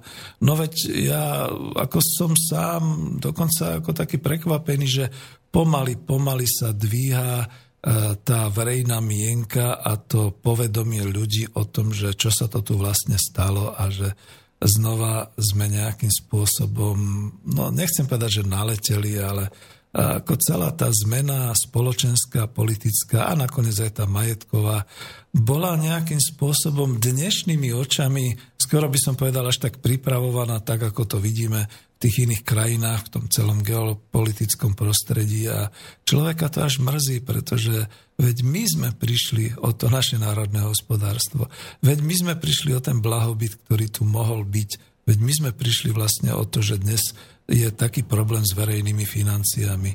A robiť to pozitívne znamená naozaj, e, možno v jednej časti, nech sa jedna časť spoločnosti venuje tomu šetreniu, ale v tej druhej časti e, spoločnosti jednoducho to znamená vysúchať, vysúkať si rukávy a pustiť sa naozaj do tej tvorby nových ekonomických zdrojov, to znamená naozaj do tej výroby a do, tej, do toho organizovania tej ekonomiky. E, neviem, či to tak uspokojí vaše teda to, čo ste chceli počuť, ale asi takto by som odpovedal. Môžem druhú otázku prečítať? Mhm.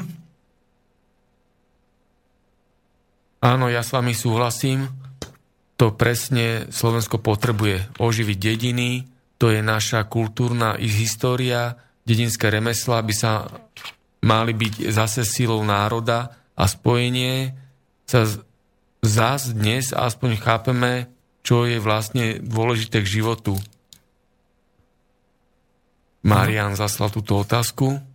Uh, no, bola to otázka, lebo... Ja Alebo som taká, skoro, taký hej, komentár nechápal. konštatujúci. Hej, hej.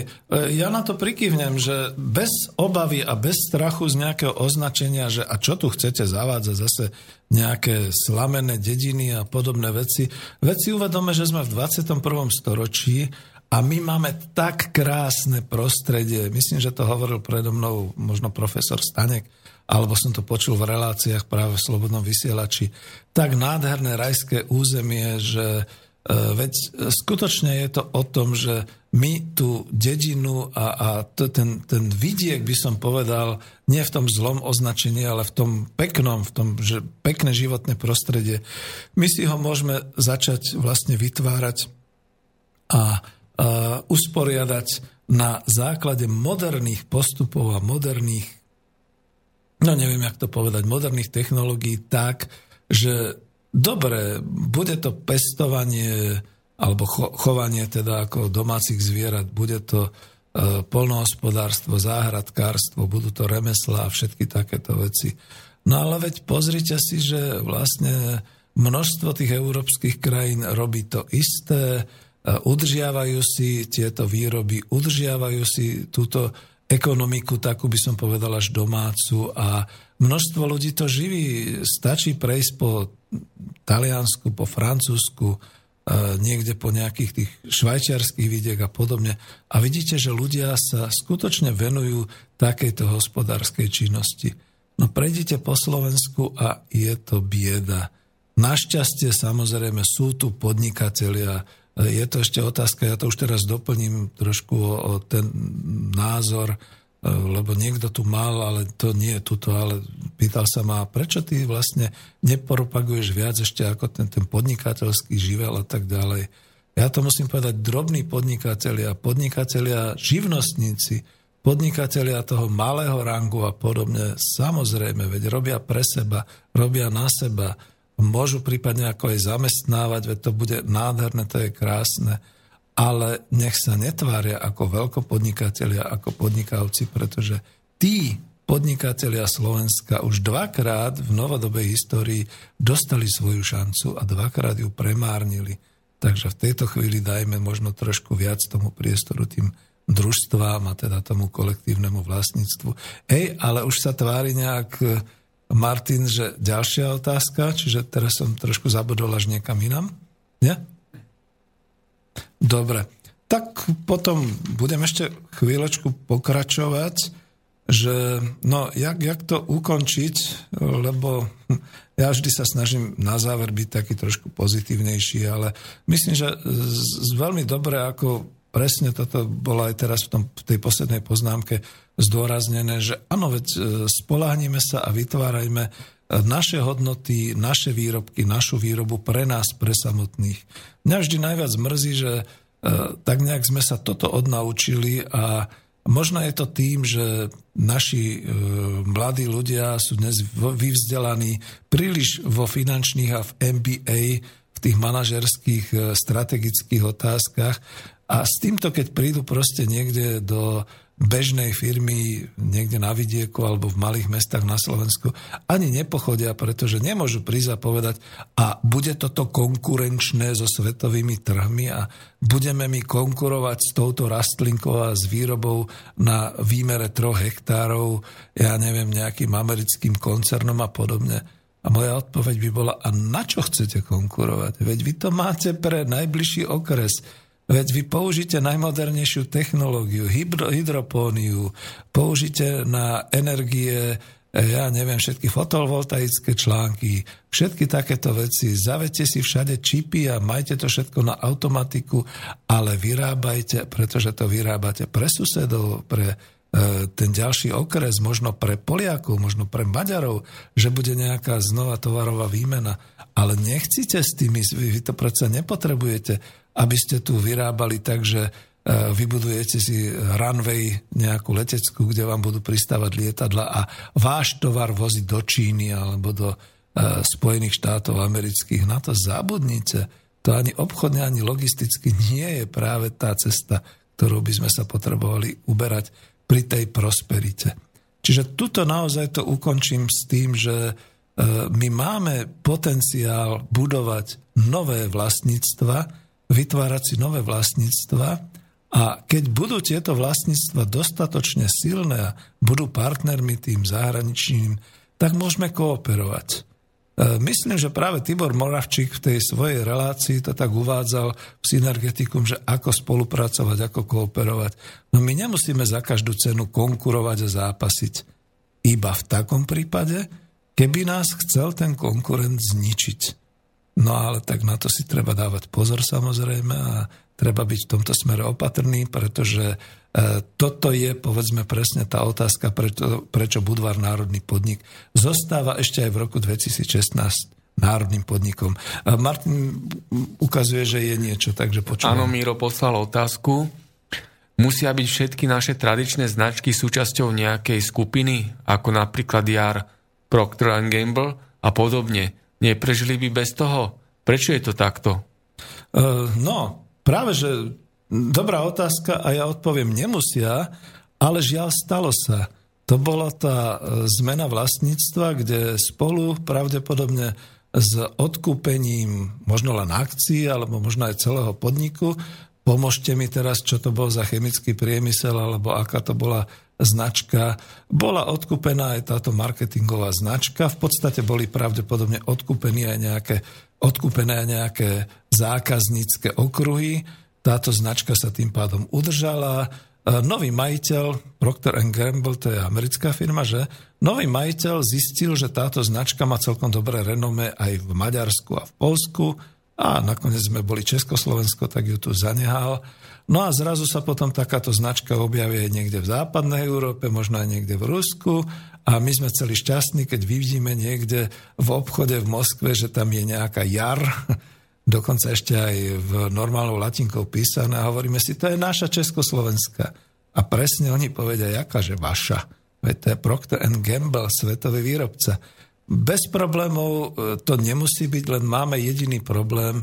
Toto už vlastne odkúpila táto americká firma a už nám to nevráti.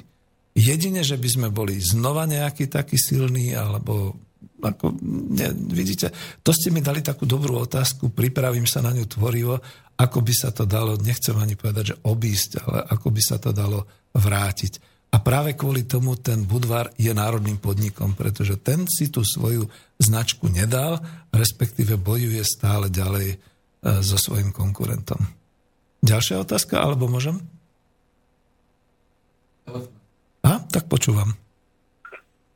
Dobrý večer, počujeme sa?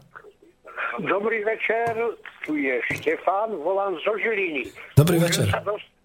Áno? Môžem sa dostať priamo ku e, relácii, ktorú vedie pán Vanka? Áno, som tu, počúvam vás.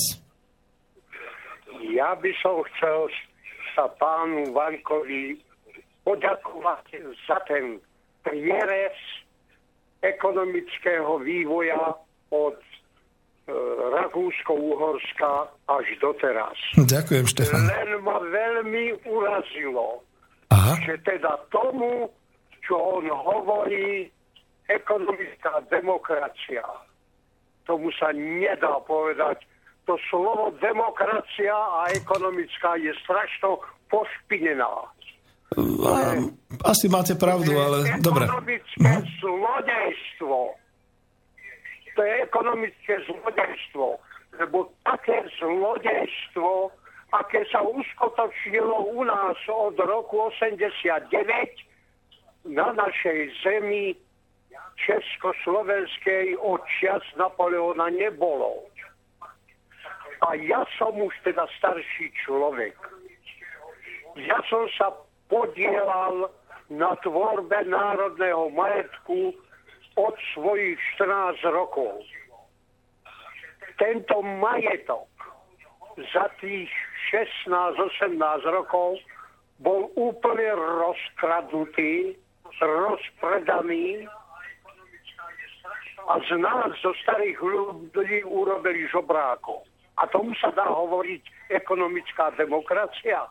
Štefan, e, veľmi pekne ďakujem. E, úctivo som počúval vaše slova a dojemne som si to uvedomoval, že hovoríte ako môj otec, ale e, musím vás opraviť v tom, že ja nehovorím o ekonomickej demokracii, že to je súčasnosť. Ekonomická demokracia je to, čo chceme v budúcnosti a sú na to v tých našich reláciách presne ako už potom vysvetľované tie jednotlivé prvky. My práve nemáme ekonomickú demokraciu demokraciu a práve táto relácia sa zaoberá tou kritikou kapitalizmu a možnosťami, ako by sme k tej ekonomickej demokracii dospeli. Ale za tieto slova vám veľmi pekne ďakujem. Ale Dúfam, ešte no? môžem niečo dodať. Jasné. Môžem, môžem ešte niečo dodať. Áno. Pripra- pripravujeme sa na voľby. Ja hovorím, že tí naši politici medzi nimi nevyberete. To sú všetci z jedného vreca a či budeme prvú stranu voliť, alebo až tú 26. Nič sa nezmení. Je to, je to úplné chrapúnstvo, že títo, že títo naši budúci zlodeji, ktorí nás doteraz okrádali, nás chcia okrádať aj v budúcnosti. A viete, čo mne to tak pripadá, že si z občanov títo, títo noví, noví demokratickí politici robia idiotov. Ja nič už iné k tomu nemôžem povedať. Viete, no, Štefan. som už budem mať skoro 80 rokov. Veď ja som to vycítil z vášho hlasu a Štefan, ďakujem za tie slova a aj zdieľam vaše rozhorčenie. My sme práve v roku 2016 v tej situácii, keď sa naozaj veľmi tragicky začína e, prejavovať to, že vlastne ten kapitalizmus už nemá kam ďalej kráčať a tou obvyklou cestou zmeny nejakých tých politických strán sa to vôbec nerieši. Ale veď práve preto je tá relácia taká osvetová o tej ekonomickej demokracii, že to nie je o politike, to je o tej ekonomike. Každopádne váš vek si veľmi vážim a chcem vás ubezpečiť, že v tom, čo chceme potom ďalej vlastne vytvárať, je vlastne návrat k tej národnej ekonomike a k tomu národnému hospodárstvu, tak ako ste, povedzme, ho vybudovali, aby sa to nestratilo. Ehm, máme vás ešte na linke, poďakujem vám, alebo už... Áno, som, ja počúvam, počúvam. Ehm, lebo my už zase končíme reláciu pre zmenu, takže veľmi, veľmi sa vám chcem poďakovať. Ja som dnes očakával, že mi veľa ľudí bude nadávať, alebo že ma vyzauškujú, ale vaše slova ma tak pohľadkali a dúfam, že ste teda pochopili, že naozaj som nehovoril celý čas o ekonomickej demokracii ako o súčasnom systéme, to je kapitalizmus, ale ako o nejakom našom budúcom cieli. No a na záver vám len toľko poviem. Sledujem vaše vysielanie či z Banskej Bystrice, lebo z Bratislavy dokonca už sa otvorila aj v Prahe, už ho sledujem dlhší čas. Áno. Sledujem Slobodné rádio, Skladná, z Prahy, skrátka z Čiech. Dá sa povedať, že mi hovoríte zo srdca. Ďakujem. Ďakujem vám ešte raz za to, že za tú vašu robotu, že robíte to tak, ako to robíte a robíte to, čo môžete. Ja verím, že vaše zrnka, ktoré teraz sievate, že padnú do úrodnej pôdy a že vyklíčia krajšiu, krásnu úrodu. Ďakujem vám a dobrú noc. Štefan, dobrú noc, ďakujem pekne, to bol najúžasnejší a najkrajší záver, aký som si mohol predstaviť. Takéto poďakovanie aj to, že vlastne vy počúvate a želám vám teda ešte veľa, veľa, veľa zdravia a dlhé, dlhé roky tohoto počúvania. My ale musíme končiť. Ja už ano? asi... No, no, no. Ďakujem pekne aj vás poprosím, aby ste mohli povesiť, lebo mám už len minútu, aby som sa rozlúčil s poslucháčmi. Ďakujem veľmi pekne. Ďakujem, dobrú noc. Dobrú noc. Dobrú noc. No vlastne vidíte, respektíve to už teraz hovorím aj vám poslucháči a Martinovi, že trošku som sa obával toho, čo hovorím a budú určite polemiky, som na to pripravený a pokiaľ to bude nejakým spôsobom želateľné a možné, budeme v tejto téme pokračovať, ale už trošku zase z iného pohľadu. Toto bola relácia Ekonomická demokracia číslo 19. Veľmi vám pekne ďakujem poslucháči milí, ktorí ste nás počúvali a ďakujem takisto aj Martinovi za trpezlivosť, pretože ani len nemal čas púšťať pesničky a ja už ani neviem, či mám čas sa rozlučiť a povedať dobrú noc vám želám a dúfajme, že bude tá budúcnosť čoraz lepšia. Už len lepšia. Ďakujem pekne. Ďakujem pekne a ja. Lučím sa s vami poslucháči. Všetko dobre, dovidenia. Táto relácia bola vyrobená vďaka vašim dobrovoľným príspevkom. Ďakujeme za vašu podporu.